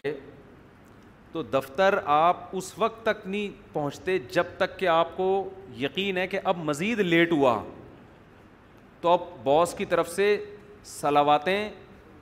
سننے کو ملیں گی اب اٹھنا مجبوری بن چکی ہے تو اس کا مطلب آرام اصل تھا کام کیا ہو گیا ایک جزوی یہی ہو گیا کہ نہیں ہو گیا تو یہ لائف اسٹائل صحیح نہیں ہے اس میں آپ کو اگر ناکامی ملے گی تو یہ ناکامی اللہ کی طرف سے نہیں ہے یہ کس کی طرف سے ہے آپ کی طرف سے آپ اگر صبح و شام الٹی سیدھی چیزیں پھوڑ پھاڑ کے آپ نے برابر کر دی ہیں اور پھر آپ کا کولیسٹرول لیول بڑھ گیا آپ کو ہارٹ کے مسائل شروع ہو گئے آپ کو شوگر آپ کے گرد گردے میں مسئلے تو یہ بیماری اللہ کی طرف سے نہیں ہے یہ کس کی طرف سے میرے بھائی آپ کی اپنی حماقتوں کی وجہ سے اس لیے ان بیماریوں میں آج کل بیماریوں میں عام طور پہ صبر کی توفیق مل نہیں رہی ہوتی ٹھیک ٹھیک کیونکہ یہ یہ کس کی حماقتوں سے ہوتی ہیں اللہ کی اور اس میں تسلی بھی نہیں ملتی جب آدمی روتا ہے کہ وہ اس وقت مجھے کہہ رہے تھے یہ نہ کھا یہ نہ کھا میں آپ کو ایک صحت کی چھوٹی سی بات بتا دوں آپ روزے رکھنا شروع کر دو اتنی خاندانی صحت ہو جائے گی نا کہ ایسی خاندانی ہو جائے گی کہ بس پوچھو ہی نہیں روزہ ایسے ہی صحت کے لیے ایسی مفید چیز ہے بڈھوں کو جوان کر دے ایسی چیز ہے یہ سمجھ رہے ہو اس کو ہلکا نہ سمجھو آپ اس پہ اب آج کل بڑی جدید ریسرچ تجربے سے بڑھ کر کوئی دلیل ہوتی ہے آپ چند دن روزے رکھو آپ کی آنکھیں روشن ہونا شروع ہو جائیں گی ایسے ہلکے پھلکے اور پھر کم کھانے کی عادت پڑ جائے گی آپ کو میں اپنی تعریفیں کبھی بھی نہیں یہاں بیٹھ کے کرتا صرف مثال دینے کے لیے میں نے صبح سے لے کے اب تک بمشکل بمشکل ایک روٹی کھائی ہوگی صبح پراٹھا کھایا تھا وہ بھی آدھا اتنا سا تھا ایک تو پراٹھا بڑے پراٹھے کا آدھا ہی ہو گیا وہ اور میرا خیال ہے میں نے دوپہر بھی آدھی روٹی کھائی ہوگی لیکن میں بالکل فٹ فاٹ کوئی مجھے کوئی ویکنیس کوئی کمزوری الحمد للہ یہ جو ہم کہہ رہے ہیں نا پھوڑتے جاؤ پھوڑتے جاؤ پھوڑتے جاؤ پھوڑتے جاؤ یہ دماغ خراب ہوا ہوا ہے نا یہ کسی نے غلط پٹیاں پڑھائی ہوئی ہیں دوپہر میں جب روٹی کھانے کے لیے بیٹھا نا تو میرے پاس آج کیلولے کا ٹائم نہیں تھا کھانے کے بعد آرام کا ٹائم نہیں تھا مجھے پتا تھا زیادہ کھاؤں گا نیند آئے گی سارا دن کا بیڑا غرق ہو جائے گا میرا تو مجھے چند لک میں کھانے کے بعد اندازہ ہو گیا کہ مجھے کمر سیدھی کرنے کے لیے چلنے پھرنے کے لیے جتنا کھانا تھا نا جو ویکنیس ہو رہی تھی صبح سے تھوڑا سا پراٹھا کھایا ہوا تھا تو ویکنیس ہوتی ہے آدمی کو کمزوری محسوس ہونا شروع ہو جاتی ہے تو مجھے اندازہ ہو گیا کہ اتنے نوالے میں نے پیٹ میں ڈال دیا کہ اب میری کمر سیدھی ہو گئی وہ جو ویکنیس ہو رہی تھی وہ ختم تو میں نے ہاتھ روک لیا اپنا کیونکہ اب میں مزید کھاتا تو لمبا ہونا پڑتا مجھے مزید کھاؤ گے آپ کیا ہوگا پھر ٹون بیٹھا ہوا ہے یہاں بیٹھا ہوا ہے تو پھر دیکھو نا لوگ کوئی بیٹھے ہوتے کوئی ٹیڑھا بیٹھا ہوتا ہے پاکستانی کو کبھی آپ سیدھا نہیں دیکھو کھڑا ہوا ہوگا تو ٹیڑھا کھڑا ہوگا بیٹھے گا تو ٹیڑھا وجہ کیا اتنا پیٹ بھرا ہوا ہے کہ سیدھا ہوا ہی نہیں جا رہا اس سے آپ زیادہ کھاؤ گے آپ کو غنودگی آئے گی پھر میں نے پھر اس میں بعد بھی میں نے تھوڑا سا کیلولا کیا ہے کیونکہ تھوڑی سی بھی روٹی کھاؤ تو ہلکی پھلکی نیند آتی ہے وہ کیلولا کیا کیا ہے عصر کی آزان سوا پانچ پہ اور نماز ساڑھے پانچ پہ تو میں سوا پانچ پہ لیٹا ہوں ساڑھے پانچ کا الارم لگا کے سمجھتے ہو اتنی دیر میں جو آنکھ لگی ہے پھر بھاگتا ہوا کے وضو کر کے جماعت میں شامل ہو گیا تو فریش ہو گیا اتنی نیند کافی ہوتی ہے اگر آپ کھانا کھا لو تو یہ جو پھوڑنا پھاڑنا ادھر سے یہ کھا لیا ادھر سے سے لہلا لیا سب کچھ کھا لیا ادھر سے یہ کھا لیا ادھر سے یہ کھا لیا یا تو بہت آپ نے ایکسرسائز کی ہو کہ بڑے بڑے ویٹ اٹھائے ہوں آپ نے اور پھر آپ کی باڈی مانگ رہی ہو کہ کھا جا اس کو اگر ابھی کھانا نہیں ملا تو یہ انسانوں کو کھا جائے گا اتنی بھوک لگ رہی ہے پھر پھوڑتے ہوئے مزہ بھی آتا ہے یار صبح سے ہم نے کون سا کوئی ویٹ لفٹنگ کی ہے تو یہ رمضان کے حوالے سے بھی بات ہو گئی نا کہ روزہ جو ہے نا روزہ ایسی خاندانی چیز ہے صحت کے لیے بہت ہی مزے کی چیز ہے یہ لیکن روزے میں دو چیزوں کا خیال کر لیں بس میں یہ کر کے پھر افسل ٹاپک کی طرف آتا ہوں روزے میں دو چیزوں کا خیال کر لینا چاہیے کہ جن کی عمر چالیس سال سے اوپر ہے نا وہ روزے میں روٹی چاول چھوڑنے کا ان کے پاس بہترین موقع ہے کم کر دیں یہ باقی چیزیں پھوڑیں آپ ٹھیک ہے نا گوشت پھوڑیں کھجوریں پھوڑیں دودھ پھوڑیں یہ صرف تجربہ کر لیں کہ رمضان میں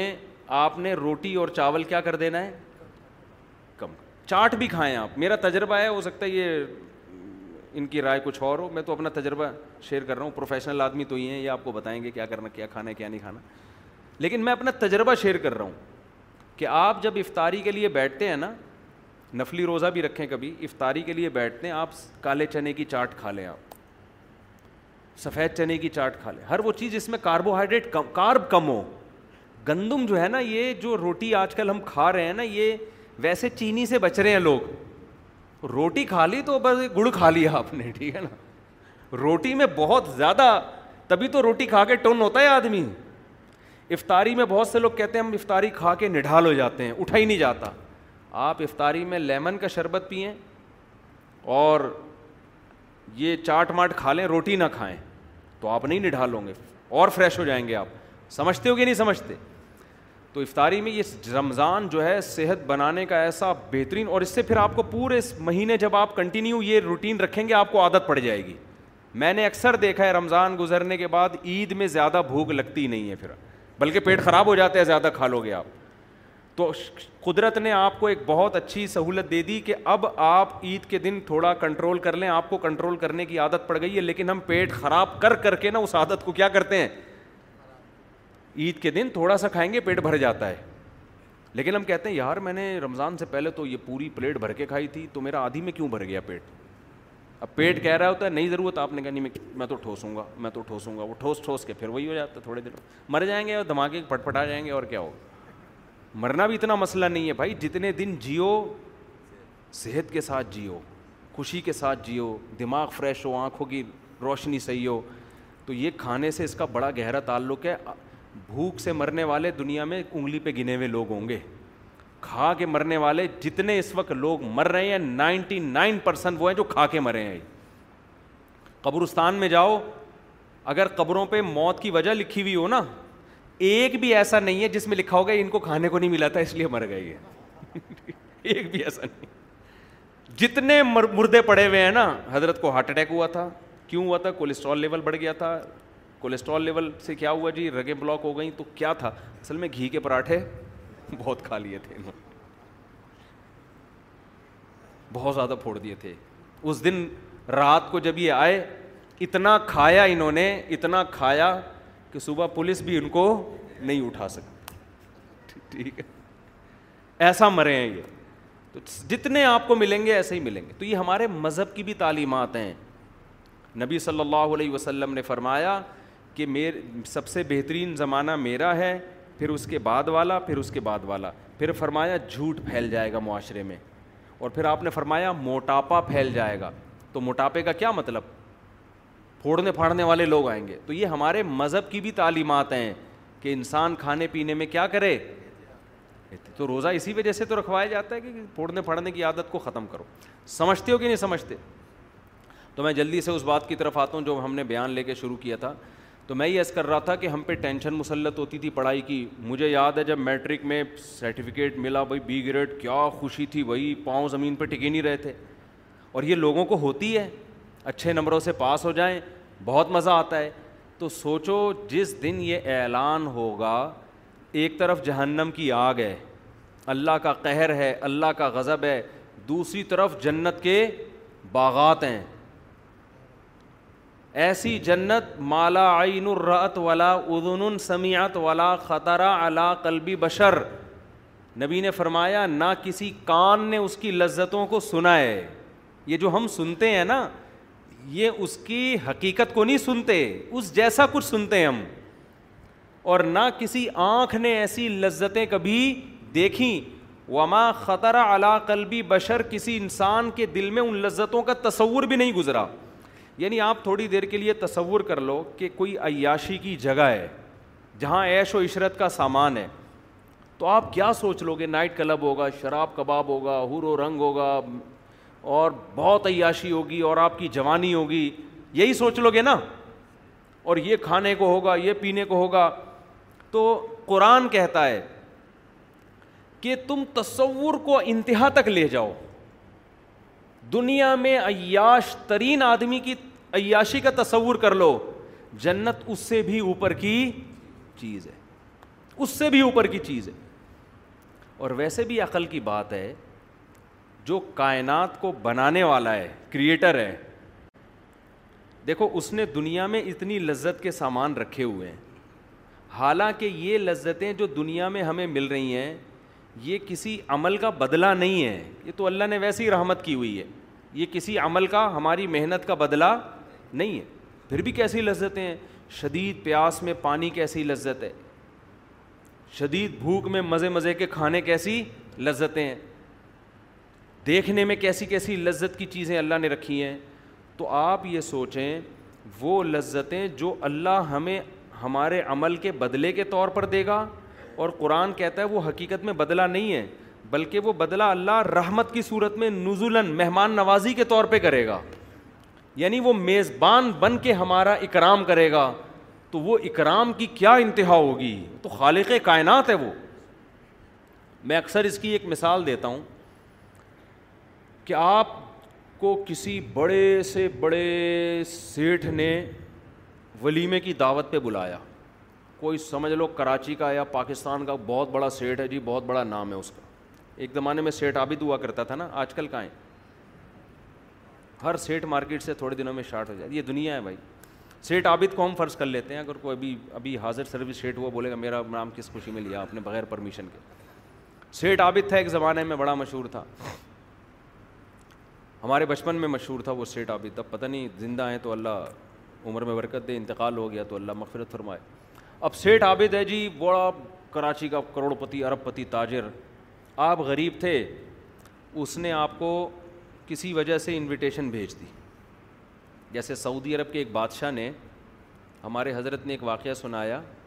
کہ ایک پاکستانی جو تھا وہ کہیں ریاض میں نا ریاض میں کہیں گلی میں گھوم رہا تھا تو ایک عرب تھا بڑا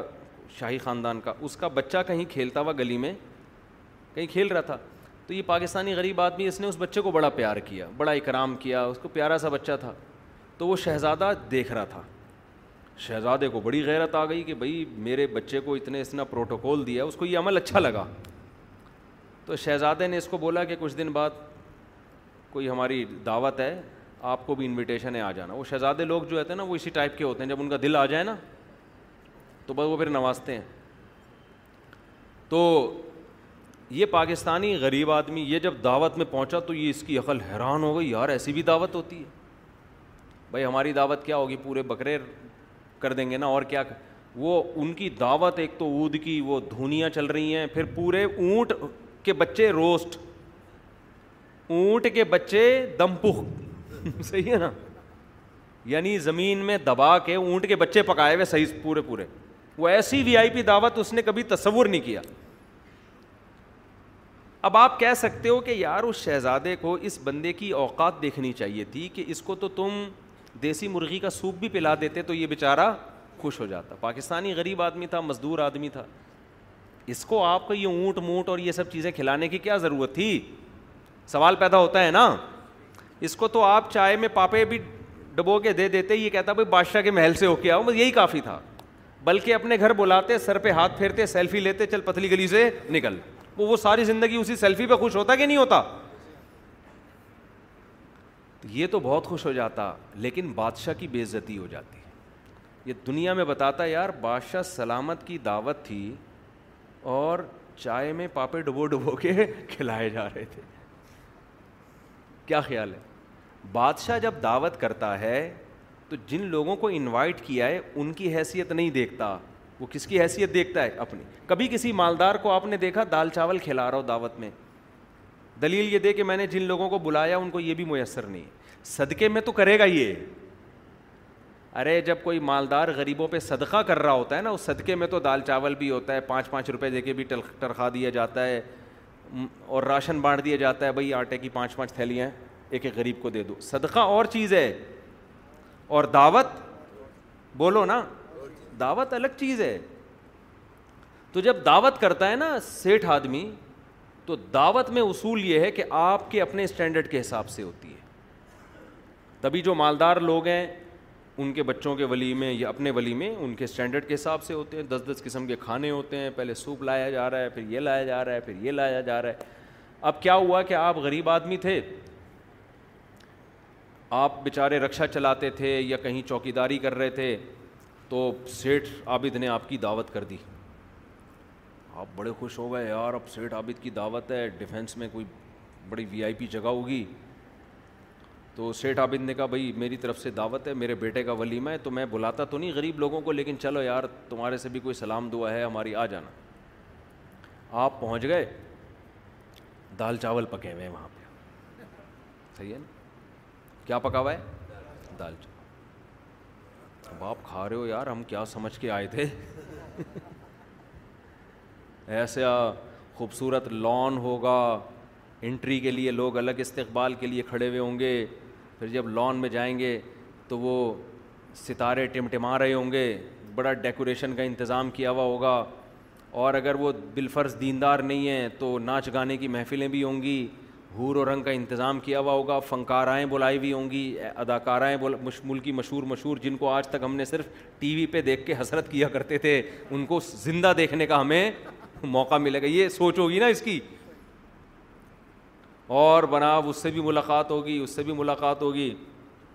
یہ ہوگا یوں ہوگا وغیرہ وغیرہ تو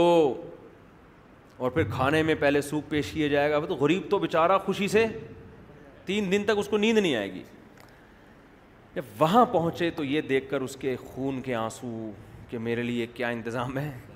اب آپ کہہ رہے ہو صاحب یہ کیا ہے یار یہ صدقے کی محفل ہے کوئی گیارہویں شریف ہے یا ابا کا تیجا کر رہے ہو یا ولیمہ کر رہے ہو سیٹ عابد کہہ رہا ہے بھائی آپ کو کیا اعتراض ہے آپ کو گھر میں یہ ملتی ہے آپ کو تو گھر میں اگر ملتی بھی ہے تو سادہ دال چاول ہم نے تو دال میں ٹماٹر کا تڑکا بھی لگوا دیا آپ کے لیے یہ اسپیشل آپ کے لیے تڑکا لگوایا ورنہ ہم تڑکے وڑکے نہیں لگاتے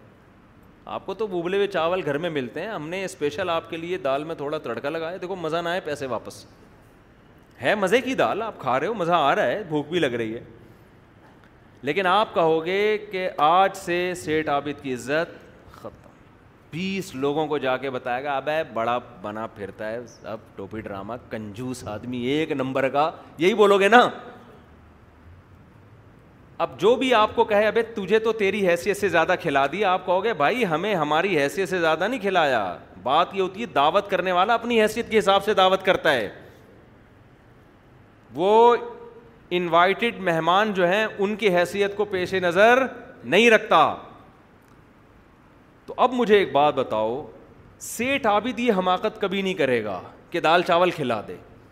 وہ کہے گا یار آج ساری دنیا دیکھے گی کہ سیٹ عابد کی دعوت کیسے ہو کنجوسی کا تانا دنیا میں کوئی نہیں برداشت کرتا تبھی تو لوگ قرضے لے لے کے دعوتیں اچھی کر رہے ہوتے ہیں بھائی ایک دفعہ لوگوں کو پتہ چل جائے کہ ہم کنجوس نہیں ہیں اب یہ بھی غلط ہے کہ آپ قرضہ چڑھا دیں اپنے اوپر لیکن غیرت مند آدمی بہرحال یہ کنجوسی کا تانا کبھی بھی برداشت نہیں وہ کرے گا ہی نہیں ولیمہ اگر پیسے نہیں ہیں بھائی کریں گے تو پھر اپنے حساب سے کریں گے تو آپ مجھے بتاؤ حدیث میں آتا ہے سب سے زیادہ غیرت کس میں ہے اللہ میں everyone knows therapy is great for solving problems but getting therapy has its own problems too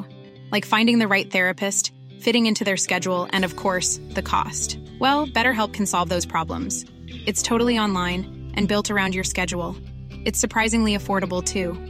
Connect with a credentialed therapist by phone, video, or online chat, all from the comfort of your home. Visit BetterHelp.com to learn more and save 10% on your first month. That's BetterHelp, H-E-L-P. Millions of people have lost weight with personalized plans from Noom, like Evan, who can't stand salads and still lost 50 pounds. Salads generally for most people are the easy button, right? For me, that wasn't an option. I never really was a salad guy. That's just not who I am. But Noom worked for me. Get your personalized plan today at Noom.com. Real Noom user compensated to provide their story. In four weeks, the typical Noom user can expect to lose one to two pounds per week. Individual results may vary.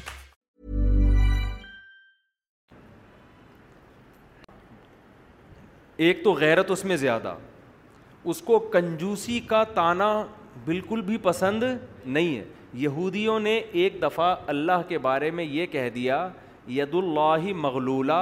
اللہ کے ہاتھ بندھے ہوئے ہیں تھوڑا تھوڑا کر کے دیتا ہے اللہ کو اتنا غضب آیا قرآن میں اللہ نے صورت نازل کی فرمایا غلط دیم ان کے ہاتھ بند گئے ہیں ولو انو بیما کالو ان یہودیوں پہ اللہ کی لانت یہ کہہ رہے میرے ہاتھ بندے ہوئے ہیں بل یدا مبسو میرے تو دونوں ہاتھ ایسے کھلے ہوئے اللہ کو غصہ آیا اللہ نے فوراً جواب دیا کنجوس آدمی کو آپ کنجوسی کا تانا دو وہ جواب نہیں دے گا تھینک یو کہہ کے نکل جائے اگر کوئی کہے نا اس کو کہ ماشاء اللہ آپ پیسہ بہت بچا کے رکھتے ہیں اور بہت سیو کرتے ہیں وہ کہے گا شکریہ آپ نے میری کفایت شعاری اور قناعت کی تعریف کی میں آپ کے شکر گزار لیکن جو سخی ہوگا وہ بولے گا آپ بچائے گا تیرا باپ ہم تو خرچ کرنے والے لوگ ہیں اس کو یہ وہ چپ نہیں رہے گا وہ خاموش کبھی نہیں رہے گا اس کو غصہ آئے گا بھائی تو کیسی بات اور یہ غصہ آنا اس کی علامت ہے یہ سخی ہے یہ کنجوسی کا تانا برداشت نہیں کرتا دیکھو کسی میں غیرت ہو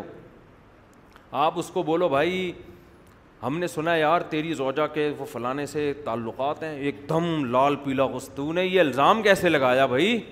ایک دم لال پیلا ہو جائے گا نا اور غیرت نہیں ہے بھائی میں نے سنا ہے تیری وائف کے چکر چل رہا ہے کہہ رہے تھینک یو یار ایسا اصل میں وہ میرے خیال ہے غلط انفارمیشن ہے تحقیق کر لیتے ہیں یعنی وہ ایک دم سے جوش میں نہیں آئے گا وہ کہہ گئے دیکھ لیتے ہیں آپ نے اطلاع دی ہے ایک نیوز ہے آج کی تازہ خبر یہی ہے آج صبح سے کوئی تازہ خبر میں نے سنی نہیں تھی اچھی نیوز ہے میں بری نیوز ہے میں دیکھ لیتا ہوں ذرا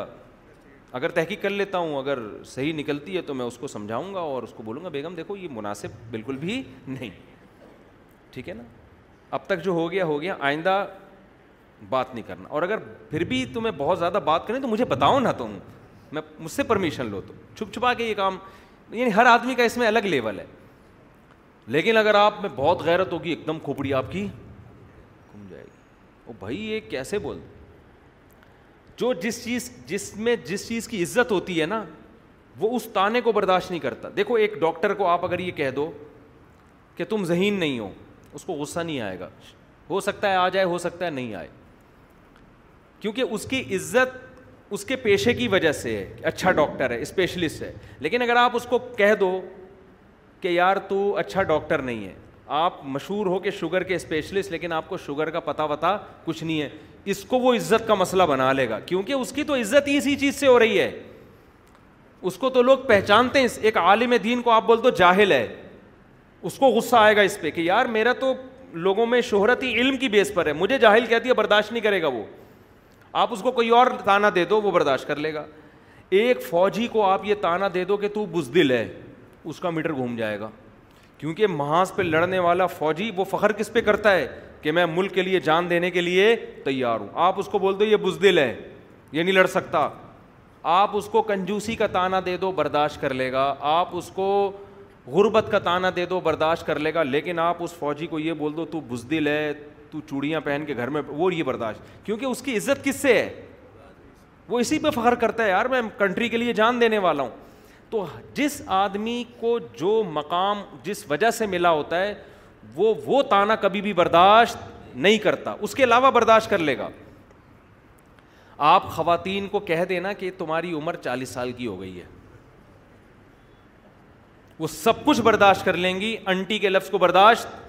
کیوں وہ سمجھتی ہماری ہمارے اندر جو اٹریکشن ہے جو لوگوں کو رغبت ہے وہ اس لیے کہ ہم جوان ہیں خوبصورت ہیں اگر ہمیں کسی نے یہ کہہ دیا بصورت یا تم بڈھی ہو گئی ہو وہ کہتی ہے بھائی تو یہ عورتوں کی فطرت ہے نہیں برداشت کرتی ہیں وہ کہتی ہیں بھائی مردوں کے پاس تو عزت کے اور بہت سارے طریقے ہیں مردوں کو آپ کہتے ہیں پچاس سال کا وہ کہہ گئے ہیں تو پھر بھی پچاس سال میں بھی ایسے ڈولے رکھے ہوئے ہیں میں نے وہ یہ کہہ دے گا نا پچاس سال میں ہوں لیکن لڑکے دکھا تو تو یہ ہر ایک کی الگ الگ معیار ہوتا ہے تو اسی طرح یاد رکھو اللہ جو ہے نا اللہ اللہ کے بہت سارے نام ہیں لیکن اللہ اپنے ایک نام ایسا ہے جس میں اللہ بہت غیرت رکھتا ہے اس نام میں وہ ہے رحمان اسی سے سخاوت بھی نکلی ہے نا رحمان تبھی قرآن کہہ ہے ہیں کولے اللہ ابھی الرحمان تم اللہ کو پکارو اللہ کہہ کے یا رحمان کہہ کے کوئی فرق نہیں پڑتا مجھے ایک ہی ایک ہی مطلب ہے مجھے رحمان کہہ دو اللہ کہہ دو ایک ہی بات ہے تو آپ بتاؤ رحمان تو وہ ہوتا ہے جس کی سخاوت بے پناہ اس لیے اللہ اللہ کوئی بھی آپ اللہ پہ الزام لگائیں اللہ اس سے برات کا اعلان کرے گا لیکن اگر آپ نے اللہ کو کنجوس کہہ دیا معاذ اللہ بخیل کہہ دیا یہ اللہ اپنے حق میں اتنی بڑی گالی سمجھتا ہے اللہ کہتا ہے میری تو عزت اور میری تو پہچان کس سے میں اتنا پاورفل ہوں کہ میں بندوں کو سے نوالا چھین لوں مجھ سے کوئی پوچھنے والا نہیں ہے میں سب کو مار دوں کوئی پوچھنے والا نہیں بغیر کسی جبر اور دباؤ کے اپنے بندوں پر بے پناہ رحم کرتا ہوں اور اپنے دونوں ہاتھ میں نے کھول کے سخاوت کا دریا لٹائے جا رہا ہوں لٹائے جا رہا ہوں یہ تو میری کوالٹی ہے جس سے کس کی وجہ سے لوگ مجھ سے محبت کرتے ہیں تو یہ تانا اگر مجھے دے دو کہ میں کنجوس ہوں یہ تانا میں برداشت نہیں کروں گا جو مجھے یہ تانا دے گا قرآن کہہ رہا ہے لو اس پر اللہ کی لانت ہے اب آپ اس سے سمجھو کہ جو اتنا بڑا سخی ہو کیا وہ جنت میں دال چاول کھلائے گا آپ کو ہے وہی یا جنت میں وہی نعمتیں دے دے گا جو دنیا میں ملتی تھیں آپ جنت میں گئے آپ کو بحری اٹاؤن دے دیا اللہ نے لے وہی عیش کر تو آپ کہو گے اللہ یہ کوئی الگ سے تو کوئی چیز نہیں ملی مجھے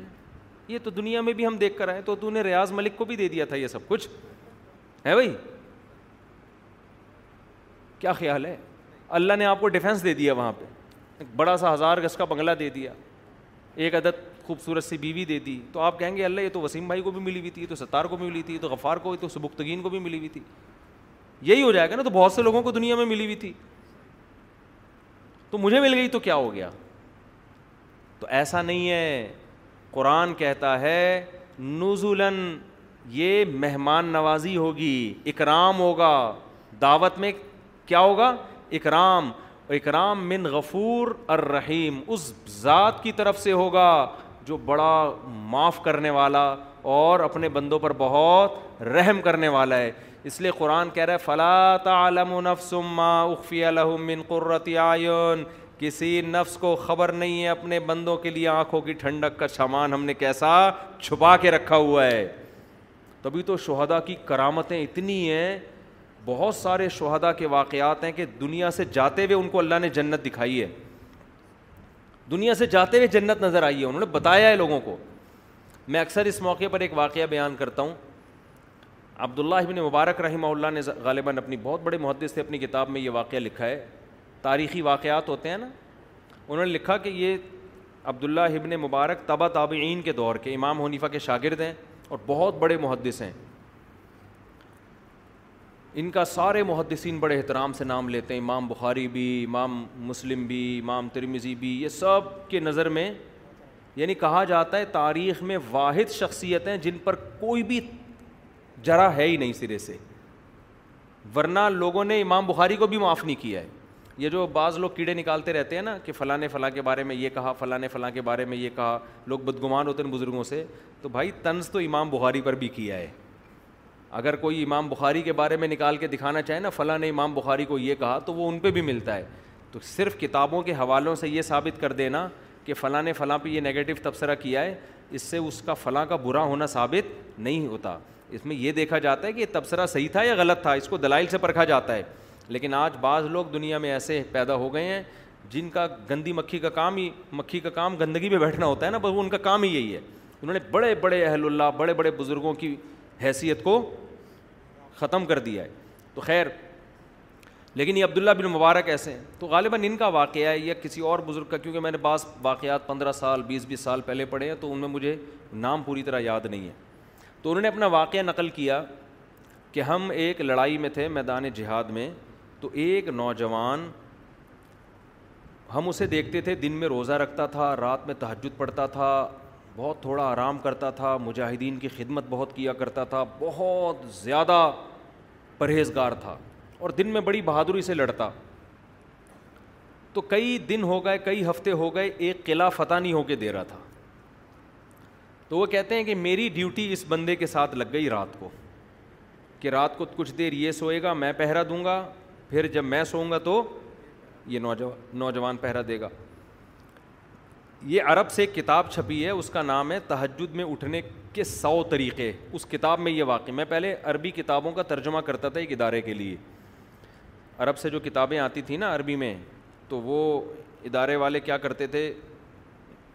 بہت سے علماء لیتے تھے میں بھی لیتا تھا ان کا ہم اردو ترجمہ کر کے وہ کتابیں وہ پھر ادارے والے چھاپتے تھے تو وہ ایک عرب عالم نے یہ کتاب لکھی بڑی زبردست کتاب تھی یہ تو اس میں یہ واقعہ لکھا کہ اس نوجوان کے ساتھ ان کی رات گزارنی تھی انہوں نے تو کیا ہوا کہتے ہیں کہ ایک دن میں نے دیکھا کہ یہ سویا ہے اور جب میں نے اس کو نیند سے بیدار کیا تو اٹھتے ہی رونا شروع کر دیا اس نے تو میں نے کہا بھائی کیا ہو گیا تو اس نے وہ منظر بتایا اپنا اس نے کہا کہ میں نے خواب دیکھا خواب میں مجھے خوبصورت جنت دکھائی گئی ایسی جنت جیسے قرآن کہتا ہے جس جو نہ کسی آنکھ نے دیکھی اور نہ کسی کان نے سنی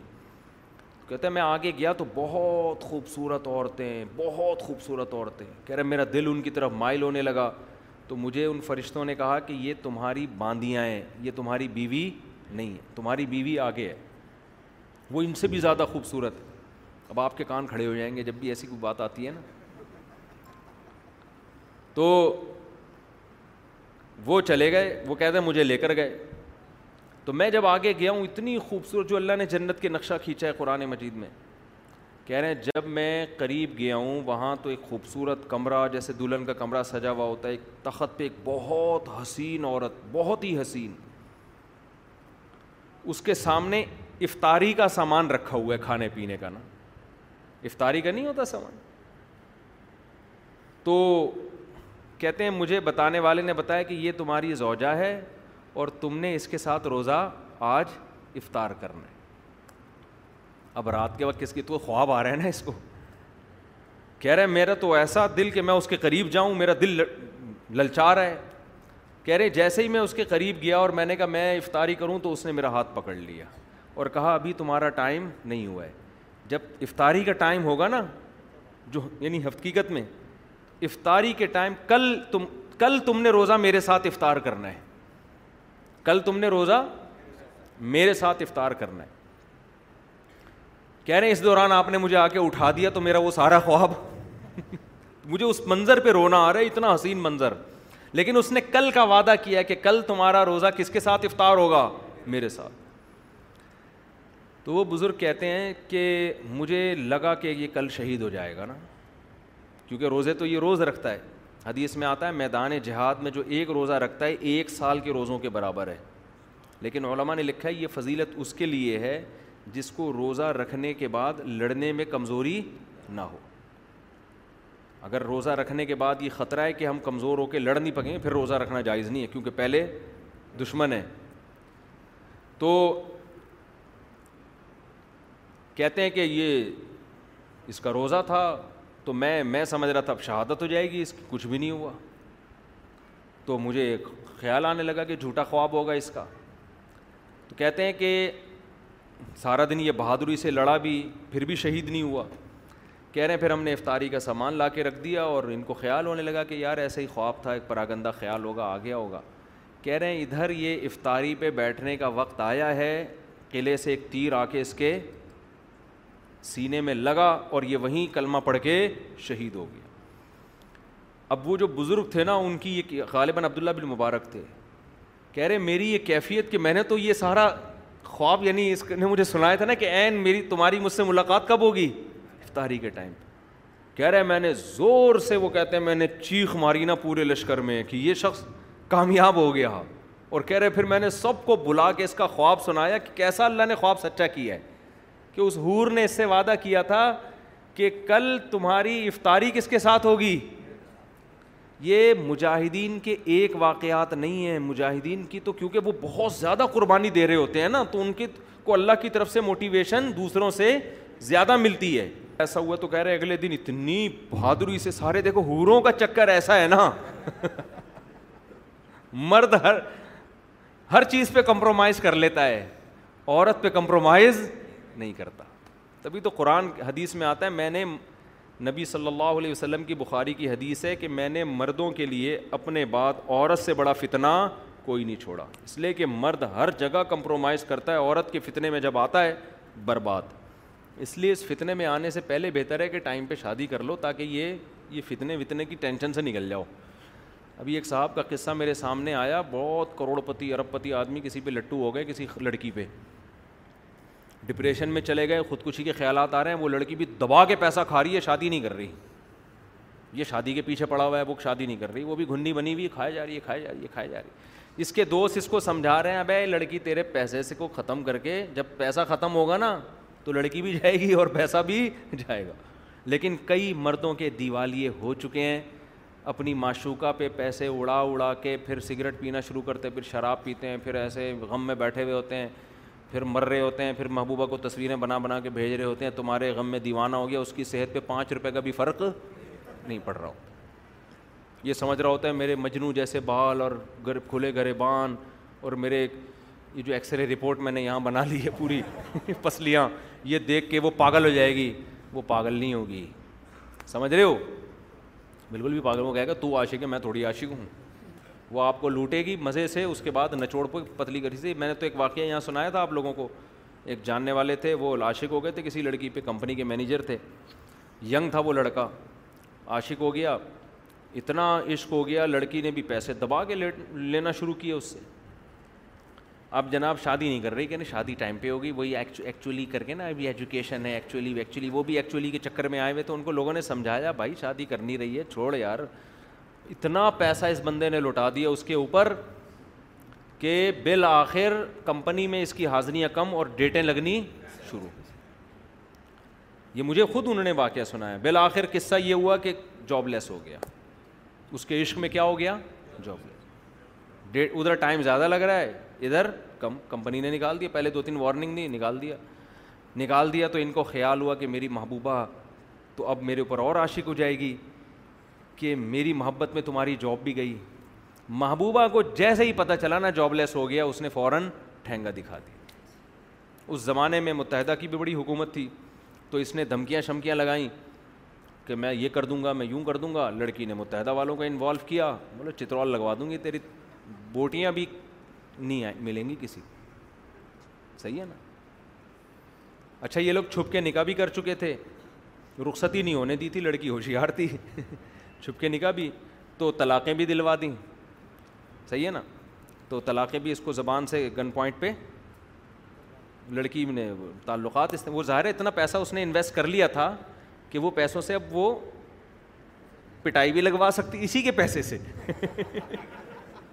وہ بھی ہوشیار تھی اس نے پیسہ کچھ کھایا کچھ جمع کیا کہ اسی پیسے سے اسی کو بھی پٹواؤں گی جب یہ طلاق نہیں دے گا تو اس کو پٹوا کے زبان سے طلاقیں بھی نکلوا دیں اس بیچارے کو ہارٹ اٹیک ہوا ٹینشن میں کم عمری میں اور دل میں وال وال لگے ہوئے ہیں یہ زندگی ہو گئی خیر اللہ نے توبہ کی توفیق دی دیندار بنا اس کو احساس ہوا دین پہ آنے کا ذریعہ بن گئی یہ چیز اب تو ماشاء اللہ صحت مند ہے صحیح ہو گیا لیکن یہ ہوتا ہے پیسے بھی جاتے ہیں تو یہ عورت اس طرح سے مرد کے لیے فتنہ بنتی ہے اس لیے ہم کہتے ہیں بر وقت ٹائم پہ شادی وادی ہو جائے نا تو ان بکھیڑوں سے انسان بچ جاتا ہے بہت حد تک صحیح ہو جاتا ہے تو خیر میں یہ اس کر رہا تھا دیکھو کہ اللہ میاں کو بھی پتا ہے کہ وہ میں کہہ رہا تھا کہ جب ان کو پتہ چلا نا حور مل گئی ہے اس کو تو وہ انہوں نے واقعہ بیان کیا مجاہدین اتنی بہادری سے لڑیں کہ وہ قلعہ فتح ہو گیا ہر ایک کی خواہش ہوگی کہ میں بھی شہید ہو جاؤں تو بعض دفعہ اللہ کی طرف سے چیزیں دکھا دی جاتی ہیں موٹیویشن ملتی ہے تو آج ہمارے لبرل لوگ ملحد لوگ حوروں کا مذاق اڑاتے ہیں کہ یہ مولویوں نے بے وقوف بنانے کے لیے حوروں کی لالچ دی ہوئی ہے او بھائی یہ مولویوں نے لالچ نہیں دی یہ ہمارے رب نے بتایا ہے کہ ایک عیش و عشرت تم نے دنیا میں دیکھا ہے ایک عیش وہ ہے جو اللہ اپنے نیک بندوں کو قیامت کے دن دے گا وہ عیش یہ والا عیش اس عیش کے مقابلے میں کچھ بھی نہیں ہے تو اللہ جنت کی حوروں کی تعریف کرتا ہے ہمیں موٹیویٹ کرنے کے لیے کہ یہاں حرام سے بچو اللہ وہاں حلال بہت زیادہ دے گا تو جب یہ سب چیزوں کا کی اناؤنسمنٹ ہوگی امان لامہ دائیں ہاتھ میں ملے گا یقین ہو جائے گا میں جنت میں جاؤں گا حوریں بھی ملیں گی شہد کی نہریں بھی دودھ کی نہریں بھی اور ایسی زندگی جو کبھی ختم ہونے والی نہیں ہے تو آپ سوچو ہم میٹرک میں نہ پڑھ کے بی گریڈ سے پاس ہو کے اتنا خوش ہوئے تھے صحیح ہے نا اس کے بعد تو ہمارا وہ میٹرک کا سرٹیفکیٹ ہی گم گیا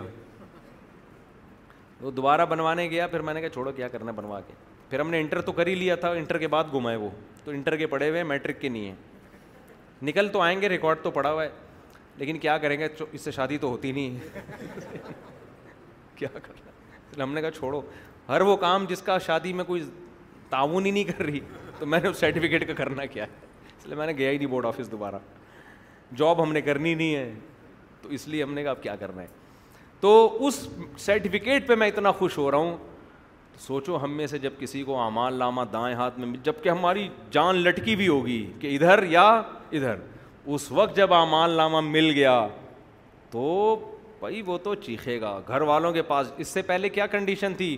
یا پھر رول رل عقی ہی اپنے بھائی سے بھی دور بھاگتا تھا ماں سے بھی دور بیوی سے بھی دور کسی کو پہچاننے سے بھی سب کو پہچاننے سے انکار بھائی میں کسی جیسے آپ سب ضرورت مند ہونا آپ کو ڈر ہوتا ہے کوئی قرضہ لینے نہ آ جائے مجھ سے ٹھیک ہے نا اس وقت تو یہ ڈر کہ یہ مجھ سے کوئی نیکی ویکی نہ مانگ لیں بھائی ابھی میں کسی کو نہیں جانتا میری جان حلق میں اٹکی ہوئی ہے لیکن جہاں فیصلہ ہو گیا امال لامہ دائیں ہاتھ میں بھاگے گا اپنے گھر کی طرف ہا امخرو کتاب یا لوگو میرا امال لامہ پڑھو پڑھو پڑھو میں نہیں بتاؤں گا کامیاب ہوا یا ناکام پڑھ کے دیکھ لو پتہ چل جائے گا ثبوت کے ساتھ دیکھ لو آگے قرآن کہتا ہے فہو فی عیشت راضیہ ایسی زندگی میں ہوگا کہ وہ زندگی اس سے خوش ہوگی یہ بھی قرآن کی بلاغت ہے اصل میں تو یہ زندگی سے خوش ہوگا نا اصل میں تو یہ اس زندگی سے خوش ہوگا قرآن کہہ رہے نا نا نا زندگی اس سے خوش ہوگی یہ حال کرتے ہیں جب کسی کی قسمت جاگ اٹھے ہم کہتے ہیں نا یار لگتا ہے قسمت اس پہ مہربان ہو گئی ہے کہتے ہیں کہ نہیں کہتے یار اس کی تو زندگی اس پہ مہربان ہو گئی ہے لگتا ہے یعنی اس کے ہر کام بنتے چلے جا رہے ہیں ہر خوشی بعض لوگوں کو جو جس کام میں ہاتھ ڈالو الٹا کام بعض لوگ یہ بھی شکایتیں لے رہے ہیں یار ہم دکان کھولتے ہیں اس کا جو چلتا ہوا کاروبار ہے اس کا بھی بیڑا گرک ہو جاتا ہے بعض لوگ یہ شکایت لے کے آتے ہیں یار جو کام کرتا ہوں الٹا ہو جاتا ہے یار جو کام کرتا ہوں الٹا ہو جاتا ہے لگتا ہے میری زندگی ہی مجھ سے ناراض ہو گئی ہے تو قرآن نے یہی لفظ استعمال کیا عیشت ایسی زندگی کہ زندگی اس سے کیا ہوگی خوش زندگی راضی ہوگی اس سے یہ بلاغت ہے قرآن کی یعنی زندگی مہربان ہو کے کہے گی بتا تجھے کیا چاہیے ولکم فی ہا ماں تشتہی انفسکم جس چیز کا دل چاہے گا وہ ملے گی اور ہماری ابھی زندگی میں دل کی خواہشات محدود ہیں وہاں یہ خواہشات کا حجم بھی بڑھ جائے گا کیونکہ ابھی تو دل بھی یہ والا لگا ہوا ہے نا وہاں تو دل بھی چینج ہو چکا ہوگا بعض حضرات کہتے ہیں ہمارا دماغ پچیس فیصد کام کرتا ہے عین ممکن ہے دماغ میں سو فی جنت میں سو فیصد کام کرنا شروع کر دے خواہشات بڑھ جائیں گی وہاں پہ صحت بڑھ جائے گی قوت بڑھ جائے گی طاقت بڑھ جائے گی وعلیکم فی ہا ما تشتہی انفسکم قرآن کہہ رہا ہے جو چاہو گے ملے گا تمہیں وہاں پہ وعلیکم فی ہا ماں تدعون جس چیز کو مانگو گے تمہیں ملے گا ہر چاہت پوری ہوگی من غفور الرحیم اللہ کہتے ہیں یہ بدلا جو میں کہتا ہوں نا اعمال کا یہ مجازن کہہ رہا ہوں اعمال کا بدلا تمہارے اعمال اس قابل نہیں ہے کہ ایسا بدلا ملے اس کو تو میں بدلا تمہیں خوش کرنے کے لیے کہہ رہا ہوں حقیقت میں یہ بدلا نہیں ہے میری طرف سے انویٹیشن ہے دعوت ہے اکرام ہے تمہارا تو اللہ کا جو اکرام ہے وہ چھوٹا نہیں ہو سکتا وہ اکرام ایسا ہوگا کہ بندے کہیں گے کہ اللہ بخیل نہیں ہے جو ہمارا تصور تھا اللہ نے اکرام اس سے کئی گناہ زیادہ کیا ہے آخری حدیث سنا کے بیان ختم کرتا ہوں نبی صلی اللہ علیہ وسلم نے فرمایا کہ جو آخر میں جو مسلمان جہنم سے نکلے گا نا سزا کھانے کے بعد جو سب سے کمتر مسلمان ہوگا اس کو اللہ سب سے کمتر جنت دیں گے تو جب وہ جنت میں جائے گا نا تو نبی صلی اللہ علیہ حضرت عبداللہ بن مسعود تھے غالباً یہ حدیث بیان کر کے انہوں نے فرمایا کہ وہ اللہ سے کہے گا اے اللہ تو اللہ ہو کے مجھ سے مذاق کرتا ہے اور عبداللہ بن مسعود یہ حدیث سنا کے مسکرانے لگے یعنی وہ جب جنت دیکھے گا نا تو کہے گا یار اتنا کیسے مجھے مل گیا بھائی یہ اس کی مثال ایسے جیسے آپ کا کوئی دوست آئے فسٹ اپریل کو اور آپ کو کہے یار میں تجھے گفٹ دینا چاہتا ہوں آپ کا خیال ہو کہ مٹھائی کا ڈبہ لے آئے گا یہ پانچ ہزار کا نوٹ لے آئے گا کوئی واچ لے آئے گا موبائل لے آئے گا اس نے جناب پانچ کروڑ کی گڈی نکال کے آپ کے سامنے رکھ دی آپ بولو گے یار مذاق کسی اور سے کرو یہ ٹائم مذاق کا اور اپریل فول ہوگا تو آپ کا دماغ جائے گا بیٹا کچھ نقلی نوٹ پہنا رہا ہے مجھے یہی ہوگا نا اور اگر اپریل کے علاوہ بھی کوئی یہ کام کرے پانچ کروڑ نکال کے دے دی آپ کیا بولو گے یار سیریس ہو جائے یار ابھی تیری بچکانا باتیں چھوڑ دے یہ مذاق کا ٹائم نہیں نکال وہ گھڑی یا وہ واچ لے کر یا کوئی انگوٹھی لایا ہے کیا لایا ہے وہ نکال آپ کو یقین ہی نہیں آئے گا یار یہ مجھے پانچ کروڑ کس خوشی میں دے رہا ہے بھائی آپ یہی بولو گے نا تو بالکل یہی کیفیت اس جنتی کی ہوگی جب وہ جنت دیکھے گا تو اس نے سنا تو ہوگا دنیا میں بہت بڑی جنت ہوگی اور یہ ہوگا اور وہ ہوگا اور ایسا ہوگا اور ویسا ہوگا تو اور اس کو یہ بھی پتا ہے مجھے تو سب سے کم درجے کی ملے گی تو جب وہ جنت میں جائے گا نا اتنی عالی شان جنت دیکھ کے اللہ سے کہے گا عبداللہ بن مسعود حدیث سنا کے نا انہوں نے کہا وہ اللہ سے کہے گا کہ اللہ تو رب العالمین ہو کے میرے ساتھ کیا کر رہے ٹھیک ہے اس مذاق کرے بیوی مذاق کرے خدا ہو کے بندوں سے مذاق کر رہے کھیل رہے تو میرے ساتھ وہ کس کو کہے گا اللہ ہم ہوتے ہم کہتے یہ دائرہ اسلام سے خارج توہین اللہ کا مقدمہ لگا کے بند کرو اس کو سالے کو سمجھ رہے ہیں نا لیکن ہمارے نبی اس واقعے کو دلچسپی کے طور پہ بیان کر رہے ہیں اس لیے کہ ہر ایک کا مینٹل لیول الگ ہے وہ بیچارہ اس کی سوچ اتنی ہے وہ یہی سمجھ رہا ہے کہ مذاق ہو رہا ہے میرے ساتھ جو اس کے دل میں تھا اس نے اللہ سے کہہ دیا ہم لوگوں نے تو الگ ہی سب کو ایک ہی لاٹھی سے ہانک رہے ہوتے ہیں تو وہ اللہ سے کہے گا اللہ تو رب العالمین ہو کے میرے ساتھ کیا کر رہا ہے مذاق عبداللہ بن مسعود یہ حدیث سنا کے مسکرانے لگے فرمایا پوچھتے نہیں ہوں میں کیوں مسکرا رہا ہوں تو آپ کے شاگرد نے پوچھا بتائیں کیوں فرمایا پیغمبر صلی اللہ علیہ وسلم نے جب یہ بات بتائی تو آپ صلی اللہ علیہ وسلم بھی مسکرائے تھے اور آپ نے ہم سے پوچھا تھا کہ پوچھتے نہیں ہو کیوں مسکرا رہا ہوں میں صحابہ کی عادت تھی جو حدیث نبی نے جن کیفیات کے ساتھ بیان کی نبی کی محبت میں انہی کیفیات سے بیان کرتے تھے جیسے دو حدیث ایسے بیان کی نا نبی نے کہ میں اور یتیم کی کفالت کرنے والا ایسے ساتھ ہوں گے تو صحابی نے جب بھی حدیث بیان کی ہے انہوں نے کبھی یہ نہیں کہا کہ جیسے دو انگلیاں ساتھ ہوتی ہیں ہمیشہ اشارہ کر کے بتایا ایسے ساتھ پھر ان کے شاگرد نے جب بھی حدیث بتائی ایسے ساتھ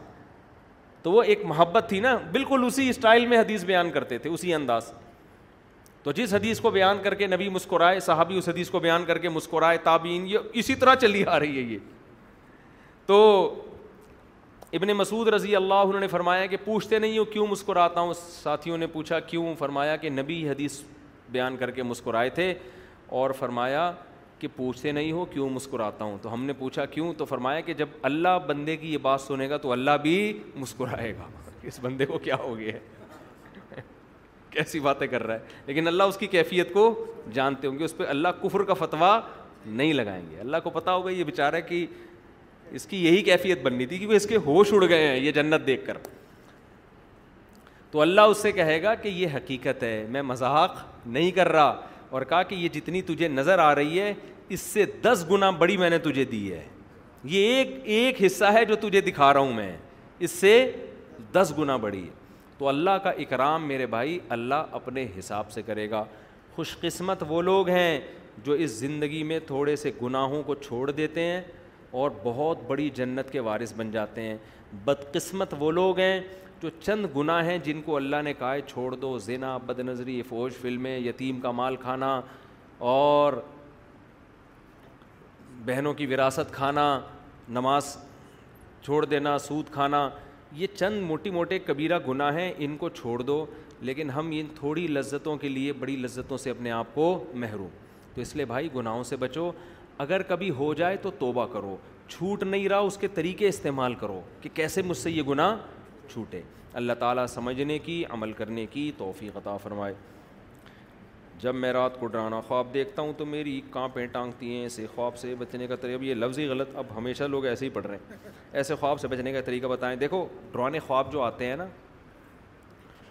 جب دو دو وجہ سے آتے ہیں ڈرانے خواب خوب سمجھ لیں یا تو آپ کو کوئی ٹینشن ہوتی ہے جیسے شادی شدہ عورت کو ڈرانے خواب آتے ہیں میں فوراً پوچھتا ہوں ساس کا سلوک کیسا ہے شوہر کا سلوک کیسا ہے نندو جٹھانیوں کا نائنٹی نائن پرسنٹ ساس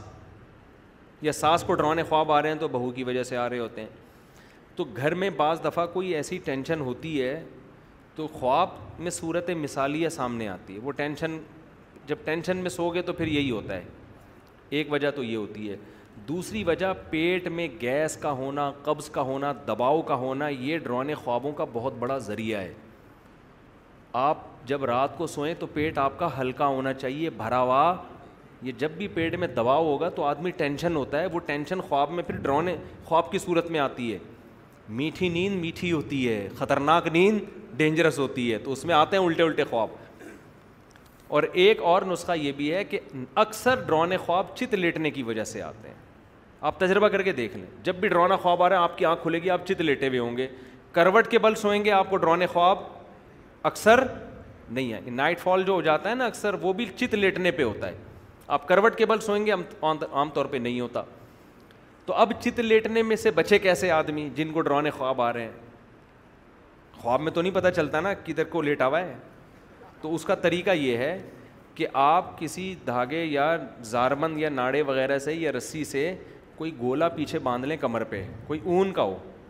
پوٹلا بنا لیں تاکہ جب آپ رات کو چت ہونے لگیں تو وہ رکاوٹ بن جائے یعنی کہ لوہے کا پتھر باندھ لیں آپ کوئی ایسی چیز کمر پہ باندھ لیں جو آپ کو چت ہونے نہ دے تجربہ کر کے دیکھ لیں اس سے نائٹ فال جن کو زیادہ ہوتا ہے وہ بھی بچ جائے بچت ہو جائے گی اور ڈرون خواب بھی نہیں آئیں گے تو ٹینشن کو بھی ختم کریں کوئی مسئلہ ہے تو اور یہ بھی ایک یہ تین کام کر لیں ان شاء اللہ خواب بند ہو جائیں گے آپ کے ان شاء اللہ مفتی صاحب میں نے جیز اکاؤنٹ کھلوایا ہے جس میں جیز والے ہر مہینہ پچاس روپے دیتے ہیں اب میں اکاؤنٹ ختم کر رہا ہوں تو اس میں تین سو پچاس سے زائد رقم موجود ہے جو میری نہیں جیز والوں کی ہے جو انہوں نے دی ہے اب میں کیا کروں وہ پیسے اکاؤنٹ میں ہی رہنے دوں یا کسی فاؤنڈیشن وہ نکال کے کسی فاؤنڈیشن میں دے دیں مفتی صاحب قیامت کے دن ہر نیکی اور ہر گناہ دکھایا جائے گا اور ہر گناہ سے توبہ کر لی پھر بھی گناہ دکھایا جائے گا اللہ جب گناہ کو معاف کرے گا نا تو توبہ اگر تگڑی ہے تو گناہ کے نشانات بھی ختم کر دیتا ہے اللہ تعالیٰ اس کے آثار بھی ختم کر دیتا ہے اس پہ آر بھی نہیں دلائے گا قیامت کے دن پھر وہ توبہ پر ڈپینڈ کرتا ہے کتنی پاورفل توبہ ہے مفتی صاحب آپ کے دانت بہت صاف ہوتے ہیں آپ خود بھی بتا رہے ہوتے ہیں آپ کیا استعمال کرتے ہیں ہم بھی بتا دیں نوازش ہوگی میرے دانت تو لوگ کہہ رہے ہوتے ہیں کہ دانت صاف ہیں تو وہ بائی نیچر ہیں ابا ہمارے ابا کے دانت بڑے خاندانی تھے لیکن دانتوں کے جو گڑبڑ ہے نا آج کل جو دو تین چیزیں لوگ کر رہے تھے اس کی وجہ سے دانتوں کی واٹ لگ رہی ہے پہلی بات تو وہ یہ تو ٹرینر بیٹھے ہوئے یہی آپ کو ساری چیزیں بتائیں گے پہلی بات تو کیلشیم کی کمی نہ ہونے دیں باڈی کے اندر کیلش دانت تو ہے ہی ہڈی جو جو دودھ نہیں پیتے گوشت نہیں کھاتے ان کے دانت خراب ہو جاتے ہیں جب کیلشیم ہی نہیں ہوگا تو دانت بھی سالے ایسے ہی بربرے سے صحیح ہے نا دھوپ میں بیٹھا کریں کبھی کبھار وٹامن ڈی کی وجہ سے کیلشیم ہڈیوں کا جوس بنتا ہے وغیرہ وغیرہ دوسرا مسئلہ یہ ہوتا ہے کہ دانتوں کا خلال نہیں کرتے لوگ برش کی تو پابندی کرتے ہیں کھلال کی پابندی دانتوں میں جب روٹی گوشت اٹک جائے نا وہ دانتوں کا بیڑا گرک کرنا شروع کرتا ہے برش سے زیادہ امپورٹنٹ خلال ہے سمجھتے ہو اگر آپ برش نہ بھی کریں خلال پابندی سے کریں تو وہ زیادہ ضروری ہے دانتوں کے لیے سمجھتے ہو کہ نہیں سمجھتے تیسری چیز ہے ٹوتھ پیسٹ کون سا استعمال کرتے ہیں اس بعض ٹوتھ پیسٹ دانتوں کا بیڑا غرق کر رہے ہیں وقتی طور پر ایسے چمک جائیں گے جیسے تیزاب سے دھوئے ہوں آپ نے دانت دیکھو ٹوتھ پیسٹ میں بھی بعض دفعہ اینٹی بایوٹک ہوتی ہے وہ آپ کے جراثیم ہر طرح کے مار رہے ہوتے ہیں اینٹی بایوٹک تو جب بھی آپ لو گے یہ ماؤتھ واش جو استعمال کر رہے ہیں اگر آپ پابندی سے کرو گے تو بیڑا گرک ہونا شروع ہو جائے گا اس لیے کہ ماؤتھ واش اینٹی بایوٹک ہے وہ آپ کے صحیح اچھے والے جراثیم بھی مار دیتا ہے اور گندے والے بھی تو کبھی کبھار تو ٹھیک ہے لیکن عادت بنا دیں گے خراب ہو جائیں گے میں آپ کو دانتوں کا ایک بہترین طریقہ بتاتا ہوں صاف کرنے کا آپ نے ہمت ہے نا ٹوتھ پیسٹ اور برش ہمیشہ کے لیے چھوڑ دو اگرچہ میں نے نہیں چھوڑا ہوا ہے میں کرتا ہوں لیکن اگر آپ خاندانی دانت چاہتے ہو نا آپ ٹوتھ پیسٹ اور برش کو اپنی زندگی سے ہمیشہ کے لیے نکال دو سمجھتے ہو آپ نیم کی مسواک پہ آ جاؤ اور خلال پابندی سے کرو نیم لو نیم نیم کی ٹہنی کاٹو تر ٹہنی اسے تھوڑ ایک دو دن کے لیے رکھ دو گے تو وہ خشک ہو جائے گی خشک ہونے کے بعد اس کا برش اچھا بن جائے گا سمجھتے ہو ایک نیم کی مسواک لے لو ایک پیلو کی پیلو درخت ہوتا ہے نا کیونکہ ایک جیسی مسواک نہیں کرنی چاہیے ہمیشہ دانت کو جب بھی ایک ہی چیز یو آدھی یوز ہو جائیں گے پھر وہ باڈی اس کی عادت اس کی عادی ہو جاتی ہے تو دو مسواکیں رکھیں دو ٹائپ کی آپ نے کیا میرے میرے والد صاحب تریسٹھ سال میں ان کا ایک دانت بھی خراب نہیں تھا ایسے چمکتے ہوئے سفید دانت حالانکہ میں نے ان کو کبھی بھی برش کرتے ہوئے نہیں دیکھا سفید دانت تھے خاندانی دانت تھے تریسٹھ سال کی عمر میں بھی فٹ فاٹ بالکل کوئی دانت نہیں ان کا خراب تھا کبھی بھی میں نے نہیں دیکھا ان کو برش کرتے ہوئے نہ ٹوتھ پیسٹ کرتے ہوئے وہ ہمیشہ مسواک کرتے تھے بس اور رات کو ڈینٹونک جو ہے نا وہ رات لگا کے ہلکا سا مسئلہ بس اس کے علاوہ کچھ بھی نہیں تھا تو آپ نے کیا کرنا ہے کہ مسواک لے لیں نیم کی اور ایک پیلو کی مسواک لے لیں ایک ہفتہ نیم کی مسواک سے دانت صاف کیا کریں اور ایک ہفتہ اور ہر دفعہ اس کا نیا برش بنائیں اب یہ ٹینشنیں لوگ اٹھانا پسند نہیں کرتے کھانے کے بعد آپ نے دھاگے سے کھلال کر لیا لوگ ماچس کی تیلیوں کو جیسے گٹر میں نہیں چیزیں ڈنڈا گھسیڑ رہے ہوتے ہیں گٹر صاف کرنے کے لیے اس طرح ڈنڈیاں نا ماچس کی تیلیاں گھسیڑ گھسیڑ کے اور خلا پیدا کر دیتے ہیں آپ کے جو یہ مسوڑے ہیں ان میں یہ زخمی ہو جاتے ہیں تو وہ تو جتنا گھسڑو گے وہ کھلتے چلے جائیں گے اس لیے دھاگے سے یا بہت ماچس کی تیلی کو بھی اگر کرنا ہے تو اس کو بہت باریک سی وہ بنا لیں اس کی تو یہ پابندی سے کریں خلال کھانے کے بعد روٹی گوشت دانتوں میں اٹکنے کے لیے نہ چھوڑیں فوراً نکالیں اس کو ہمارے حضرت مفتی رشید احمد صاحب کے دانت بھی بڑے چمکتے ہوئے خاندانی تھے وہ کھانے حالانکہ اتنے ٹائم کے پابند ان کے پاس تو ایک منٹ نہیں ہوتا تھا لیکن کھانے کے بعد باقاعدہ شیشے کے سامنے کھڑے ہو کر کھلال کرتے تھے وہ کہ کسی بھی دانت میں کوئی بھی ذرہ خالی یعنی باقی نہیں چھوڑنا باقاعدہ پراپر شیشے کے سامنے کھڑے ہو کر نا کھلال کر کے دانتوں سے نکالتے تھے یہ بہت ضروری ہے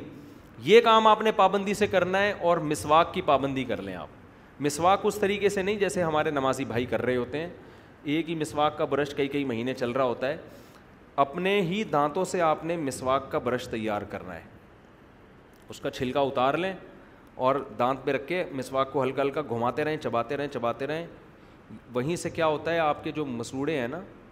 یہ یہ کھلنا شروع ہو جاتے ہیں اس میں مسواک کا کیمیکل جذب کرنے کی صلاحیت بڑھ جاتی ہے جب آپ چباتے ہیں نا تو یہ بلڈ کا سرکولیشن بڑھتا ہے آپ کے مسوڑوں کی طرف جب وہ بڑھتا ہے تو وہ کھلتے ہیں کھلتے ہیں تو وہ مسواک کا کیمیکل جذب کرنے کی ان میں صلاحیت پیدا ہو جاتی یہ چیز برش میں نہیں ہے سمجھ رہے ہو نا تو پھر جب آپ مسواک کرتے ہیں اس کا کیمیکل جاتا ہے اندر اور وہ خالص آرگینک کیمیکل ہے وہ انسانوں کا بنا ہوا کیمیکل اس کے کوئی سائڈ افیکٹ نہیں ہے آج جو ٹوتھ پیسٹ آپ استعمال کر رہے ہیں کل ہو سکتا ہے میڈیکل سائنس تبدیل ہو جائے بولے بھائی یہ یہ یہ نقصان ہے اس کا یہ سائڈ افیکٹ سمجھ رہے ہو نا کتنے ٹوتھ پیسٹ ایسے تھے ڈاکٹروں نے استعمال کروا کروا کے رجوع کر لیا میں منہ سے نام بھی لے لوں لیکن وہ کمپنیاں پھر میرے کو بولیں گے تو ہمارا بیڑا گرگ کر رہا ہے کچھ ٹوتھ پیسٹ ویسے میں نام لے کے بتاؤں جو بڑے چل رہے ہیں اور بیڑا گرگ کرنے میں ان کا بہت بڑا کردار ہے لیکن میں نام نہیں لے سکتا وہ پھر مسائل کھڑے ہو جاتے ہیں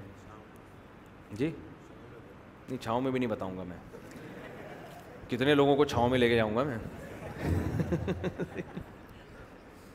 تو نیم کی مسواک پیلو کی مسواک سنت بھی ہے تو آپ نے کیا کرنا ہے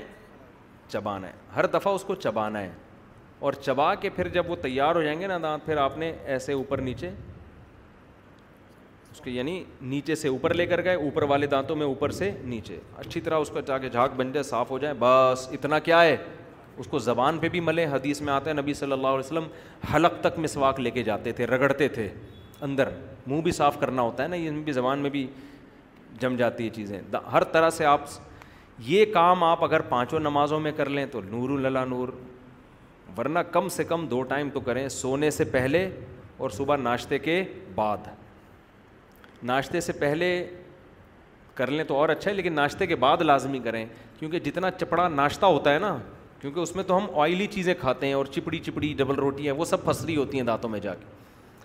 اس میں زیادہ تر ایسی چیزیں کھائی جاتی ہیں ناشتے میں جو دانتوں کے اندر گھستی ہیں زیادہ تو وہ چیزیں تو یہ آپ کھائیں تو یہ بہت جوس جب آپ نے میٹھا کوئی چیز پینی ہے تو اسٹرا سے پی لیا کریں جوس تاکہ وہ میٹھا دانتوں میں نہ لگے لگتا ہے تو مسواک کر لیں تو نبی صلی اللہ علیہ وسلم تو رات سونے سے پہلے بھی مسواک کرتے تھے صبح اٹھتے ہی مسواک کرتے تھے ہر نماز میں الگ مسواک تو اس لیے میں ایک بات آپ سے کہتا ہوں نا کہ شریعت میں دانت صاف کرنے کا حکم نہیں ہے دانتوں کو چوبیس گھنٹے صاف رکھنے کا حکم ہے کرنا بہت آسان ہے وہ تو چھ مہینے بعد بھی آپ کر لو تو صاف ہو جائیں گے ٹھیک ہے نا مسئلہ ہے دانتوں کو صاف رکھنا سمجھتے ہو لیکن اب آپ یہ عمل شروع کریں گے تو ہو سکتا ہے اتنا فائدہ نہ ہو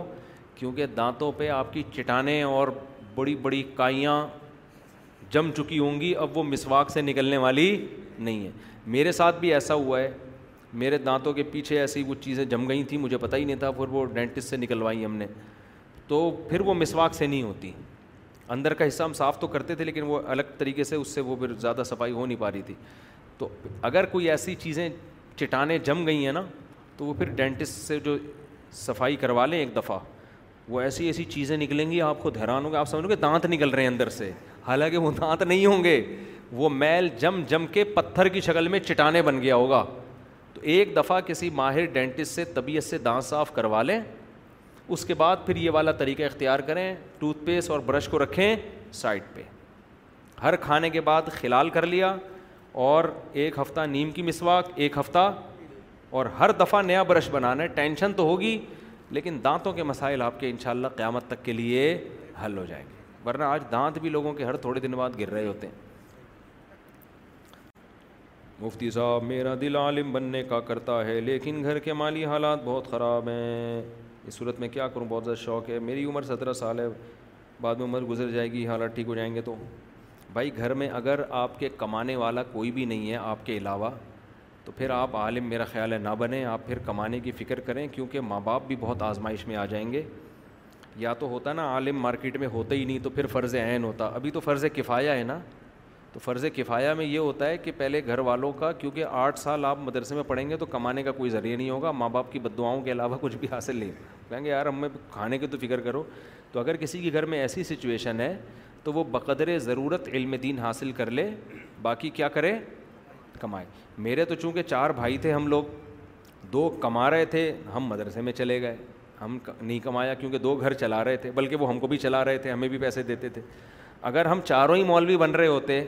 تو ریٹائرمنٹ کے بعد ابا بولتے کہ تم آٹھ سال بعد جا کے فارغ ہو گئے چلو ریٹائر ابا ہمارے نیوی میں تھے پینشن آ رہی تھی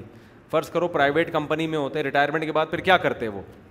تو ہمارا تو اس لیے حساب صحیح چل گیا کہ ہمارے دو بھائی کمانے میں لگے ہوئے تھے وہ وہ گھر بھی چلا رہے تھے ہمیں بھی کھلا رہے تھے اور دو ہم مولانا بن گئے دو بھائی تو اگر اکلوتے ہی ہیں تو اگر کوئی گھر میں انتظام ہے پہلے سے پھر تو ٹھیک ہے نہیں ہے تو پھر یا تو پڑھنے کے ساتھ ساتھ کوئی بزنس بھی کریں پھر تو ٹھیک ہے اگر نہیں کرنا تو پھر میرا خیال ہے آپ کو ثواب مل جائے گا ان شاء اللہ نیت کا بھائی یہ کاروبار کی باتیں یہاں نہ کیا کرو مفتی صاحب مومن کی بصیرت کیا ہے مومن کی بصیرت سے ڈرو وہ اللہ کے نور سے دیکھتا ہے جی ہاں بالکل ایسا ہی حدیث میں آتا ہے مومن کی بسی مومن اللہ کے نور سے یعنی مومن بہت ذہین ہوتا ہے حدیث میں آتا ہے مومن ایک سوراخ سے دو دفعہ نہیں ڈسا جاتا لیکن آج کل مومن مارکیٹ میں جس قسم کے آ رہے ہیں نہ وہ ذہین ہے بات جب کریں گے جتنا پکا نیک ہوگا اتنی الٹی الٹی باتیں تو اس کا مطلب یہ مومن ہے نہیں صحیح معنی میں انسان اسلام کو فالو کرے تو بہت ذہین ہو جاتا ہے وہ فطرت پہ چلتا ہے اس کی پالیسیاں بہت جاندار ہوتی ہیں اس کی پلاننگ بہت خاندانی ہوتی ہے آج کل تو مومن کا مطلب ہے پڑا رہتا ہے پھر نماز کے لیے اٹھ کے پھر پڑ جائے گا پھر اٹھے گا پھر پڑ جائے گا روز رمضان میں دیکھو صبح سوتے ہیں ظہر تک ظہر کے بعد اٹھ کے پھر عصر تک سوتے ہیں عصر کے بعد پھر تھوڑا سا پب جی کھیلتے ہیں افطار کیا نیند آئی پھر سو گئے چل رہا ہے مفتی صاحب آپ کے دوست ذیشان عثمانی صاحب کو یوٹیوب کی طرف سے سلور ایوارڈ پر ان کا کلپ اگر آپ نے دیکھا ہے تو تبصرہ کریں اگر نہیں دیکھا تو دیکھ کر آپ آئندہ اس پر تبصرہ کریں اچھا ذیشان عثمانی صاحب وہ جو وہ جو جن کا میں نے انٹرویو لیا تھا جنہوں نے چھبیس ہزار کتابیں پڑھی ہیں نا ہاں تو بہت خاندانی آدمی ہیں بہت خاندانی آدمی ہیں دین دنیا دونوں بہت ہی ایجوکیٹڈ ہائی پروفائل ایجوکیٹڈ آدمی ہیں امیرکا میں ان کی بہت قدر ہے اور ماشاء اللہ جب آدمی اس اسٹیج پہ پہنچتا ہے تو دیندار نہیں رہتا دین میں بھی بہت مضبوط ہے ماشاء اللہ اگر نہیں دے گا تو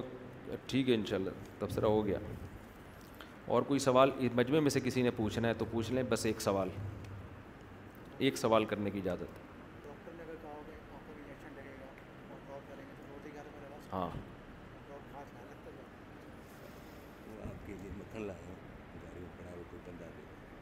تو یہ لے آئیں کہنے میں آپ کے لیے ہدیہ لے کر آئیں مکھن مکھن لگا رہے ہیں ابھی جی ایک منٹ ایک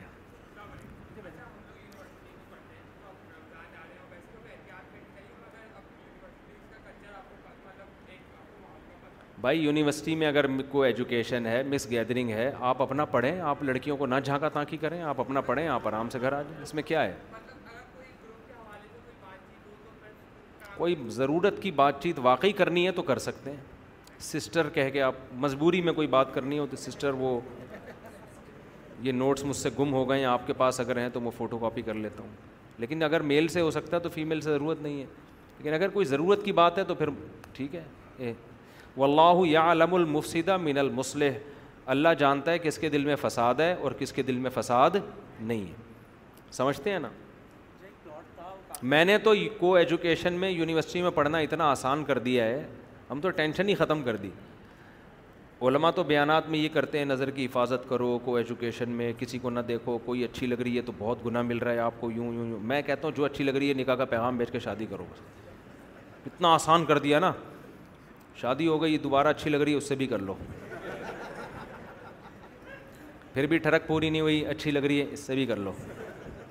پھر بھی ٹرک پوری نہیں ہو رہی اور اچھی لگ رہی ہے اس سے بھی کر لو پھر بھی ٹرک پوری نہیں ہوئی تو اس کا مطلب آپ کو خارش کی بیماری ہے وہ ایک بادشاہ تھا نا یہ ریکارڈ ہو رہا ہے ایک بادشاہ نے نجومی سے کہا مجھے یہاں خارش ہو رہی ہے نجومی نے کہا اس تاریخ کو جس کو یہاں خارش ہوتی ہے یہ اس کی علامت ہوتی ہے کہ آپ کو ایک نیا علاقہ آپ فتح کرنے والے ہیں بادشاہ نے کہا مجھے ادھر بھی خارش ہو رہی ہے نظومی نے ذائچہ نکالا اور یہ یہ بولا ہاں یہ اس کی علامت ہے آپ کے ایک بیٹا پیدا ہونے والا ہے جو بڑا شہزادہ ہوگا بادشاہ نے کہا مجھے ادھر بھی خارش ہو رہی ہے نجومی نے پھر کتاب نکالی ذائچے مائچے بولا اب جو ہے نا ایک ملک کا بادشاہ آپ سے سلو کر لے گا بادشاہ نے کہا ادھر بھی ہو رہی ہے نجومی نے کہا آپ کو خارش کی بیماری ہے کسی اچھے حکیم سے اس کا علاج تو اگر چار سے بھی خواہش پوری نہیں ہو رہی اس کا مطلب آپ ایک نمبر کے ٹھرکی ہیں آپ کا دنیا میں کوئی بھی علاج نہیں ہو سکتا سمجھ رہے ہو تو جو اچھی لگے نکاح کا پیغام بھیج دو وہ مان جائے ٹھیک ہے نہیں مانے دفاع کرو اس پہ لانت بھیجو دوستیاں نہ لگاؤ پھر پٹانے کے چکر میں نہ رہو مسئلہ یہ ہوتا ہے کہ نکاح کا پیغام بھیجا نہیں اس نے قبول کیا پھر پھر اس سے ایس ایم ایس بازیاں پھر اس سے دوستیاں اپنے آپ کو مطمئن کر لیتے ہیں یار ہم تو نکاح کے چکر میں کر رہے ہیں بھائی نکاح کے چکر میں آپ اس سے دوستیاں کہاں لگا سکتے ہو ہنسی مذاق کہاں کر سکتے ہو یہ اتنا حلال حرام میں یہی تو فرق ہے نا اچھی لگ رہی یہ پیغام بھیجو ایک صاحب نے مجھے اپنا یونیورسٹی کا واقعہ بتایا اس نے مجھے بتایا کہ میں پڑھتا تھا مجھے ایک لڑکی اچھی لگنے لگی تو یہ تھے بھی شریف کبھی اس طرح کا کوئی لگی نہیں ان کو بہت نیک شریف آدمی ہے تو کہہ رہے ہیں میں مجھے اچھی لگنے لگی میں بہت ٹینشن میں آ گیا کہ یار اب میرا بار بار دل کر رہا ہے اس سے بات کرنے کو کہہ رہے اللہ کا خوف تھا اس کے دل میں تو کہہ رہے میں نے اس کو ایک ڈائری دی اور کوئی ہوم ورک کے نام پہ نا کوئی جیسے ہوتا ہے نا کہ ہوم ورک ہے تو یہ اس میں میں نے نوٹس لکھے اس نے کہیں مانگے ہوں گے میں نے اس کو دے دی تو ڈائری میں میں نے سیدھا سیدھے لکھ دیا آپ سے میں شادی کرنا چاہتا ہوں اس نے ہوم ورک مانگا ہوگا یا کیا مانگا ہوگا مجھے پورا واقعہ یاد نہیں کہہ رہے میں نے سیدھا سیدھا لکھ دیا اسائنمنٹ ہوتے ہیں نا تیار کر کے دے کہہ رہے میں نے اس میں کچھ بھی نہیں لکھا میں نے یہ لکھ دیا مجھے مجھے آپ سے شادی کرنے کا شوق ہے سیدھی سیدھی دو ٹوک بات عزت دار آدمی کو دو ٹوک بات سمجھ میں آتی ہے دو نمبر کو دو نمبر ہی سمجھ میں آتی ہے وہ خود دو نمبر ہوتا یہ لڑکی نے پڑھا تو اس کو تھوڑا سا غصہ آیا اپنے گھر گئی پھر اگلے دن مجھے خود اس نے بتایا واپس آئی تو کہہ رہے پھر اس نے بولا دیکھو اگر واقعی سیریس ہو شادی کرنے میں کیونکہ لڑکے لڑکے اس طرح پھنساتے ہیں واقعی سیریس ہو تو میرے گھر اپنے والدین کو بھیج دو اس نے کہا میرے ابا نہیں اس نے کہا چلو اماں کو بھیج دو ابا ہے ہی نہیں تو اماں کو بھیج دو اگر واقعی سیریس ہو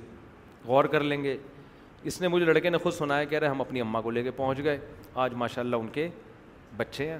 کئی سال ہو گئے شادی کو ہنسی خوشی زندگی گزر رہی ہے سمجھ رہے ہو نا تو دوبارہ پسند آتی تو بھی ڈائری میں لکھ کے لیکن ان کو پسند ہی نہیں آئی وہ اتنی پسند تھی کہ وہ اس میں کہہ رہے میں اسی میں مطمئن ہو گیا ہنسی خوشی زندگی گزر رہی کہہ رہے مجھے مجھے پہلی دفعہ میں پسند کی ایسے ہر آدمی ایسا خوش قسمت ہوتا نہیں ہے یہ ذہن میں رکھیں کہیں آپ کو بھی پسند آئی آپ نے ڈائری میں لکھ کے دے دیا اگلا رشتہ داروں کو لے کے پہنچ جائیں ایسا امل انسانی ماں تمنا قرآن کہتا ہے ہر تمنا والی چیز تمہیں زندگی میں نہیں ہو سکتا ہے پورا بک اسٹال آپ ڈائریوں کا خالی کر دو ایک بھی لفٹ نہ کرائے آپ لیکن طریقہ یہی ہے طریقہ کیا ہے یہی ہے نکاح اللہ نے حلال کیا ہے پیغام بھیجو نہیں ہے اگر وہ کہہ دیتی بھائی مجھے نہیں کرنی آپ سے ختم دماغ ہٹاؤ وہاں سے یہ جو عشق کے جذبات کہتے ہیں نا ختم نہیں ہو رہے یہ اس لیے ختم نہیں ہوتے آپ ختم کرنا چاہتے نہیں ہو چاہو تو ختم ہو جاتا ہے آپ دماغ نہ اس کا کبھی دماغ میں جان کر تصور لاؤ نہ اس کا نمبر رکھو کوئی رسپانس نہیں تو ختم ہو جائے گا تھوڑے دنوں میں سمجھتے ہو تو یہ بہترین حل ہے اس سے فتنے سے بچو گے حلال پہ آ جاؤ تو حرام سے بچ جاؤ گے آپ کو تو بہت آفریں آتی ہوں گی آپ اچھا شادی شدہ ہے ماشاء اللہ صبح ہوں ابھی ہم دیکھیں شدود اللہ اللہ اللہ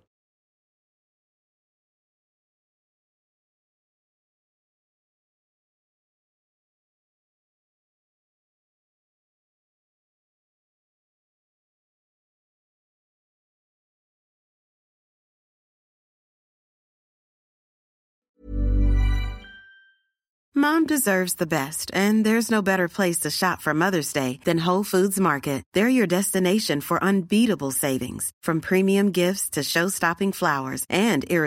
desserts start by saving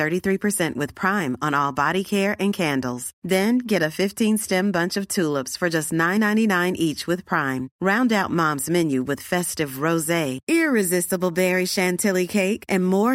treats come celebrate Mother's Day at market Mom deserves the best, and there's no better place to shop for Mother's Day than Whole Foods Market. They're your destination for unbeatable savings, from premium gifts to show-stopping flowers and irresistible desserts. Start by saving 33% with Prime on all body care and candles. Then get a 15-stem bunch of tulips for just $9.99 each with Prime. Round out Mom's menu with festive rosé, irresistible berry chantilly cake, and more special treats. Come celebrate Mother's Day at Whole Foods Market. Imagine soft sheet you ever know imagining even soft That's what you'll feel with Bowl and Branch's organic cotton sheets. In a recent customer survey, 96% replied that Bowl and Branch sheets get softer with every wash. Start getting your best night's sleep in these sheets that get softer and softer for years to come. Try their sheets with a 30-night guarantee. Plus, get 15% off your first order at bowlandbranch.com. Code BUTTERY. Exclusions apply. See site for details.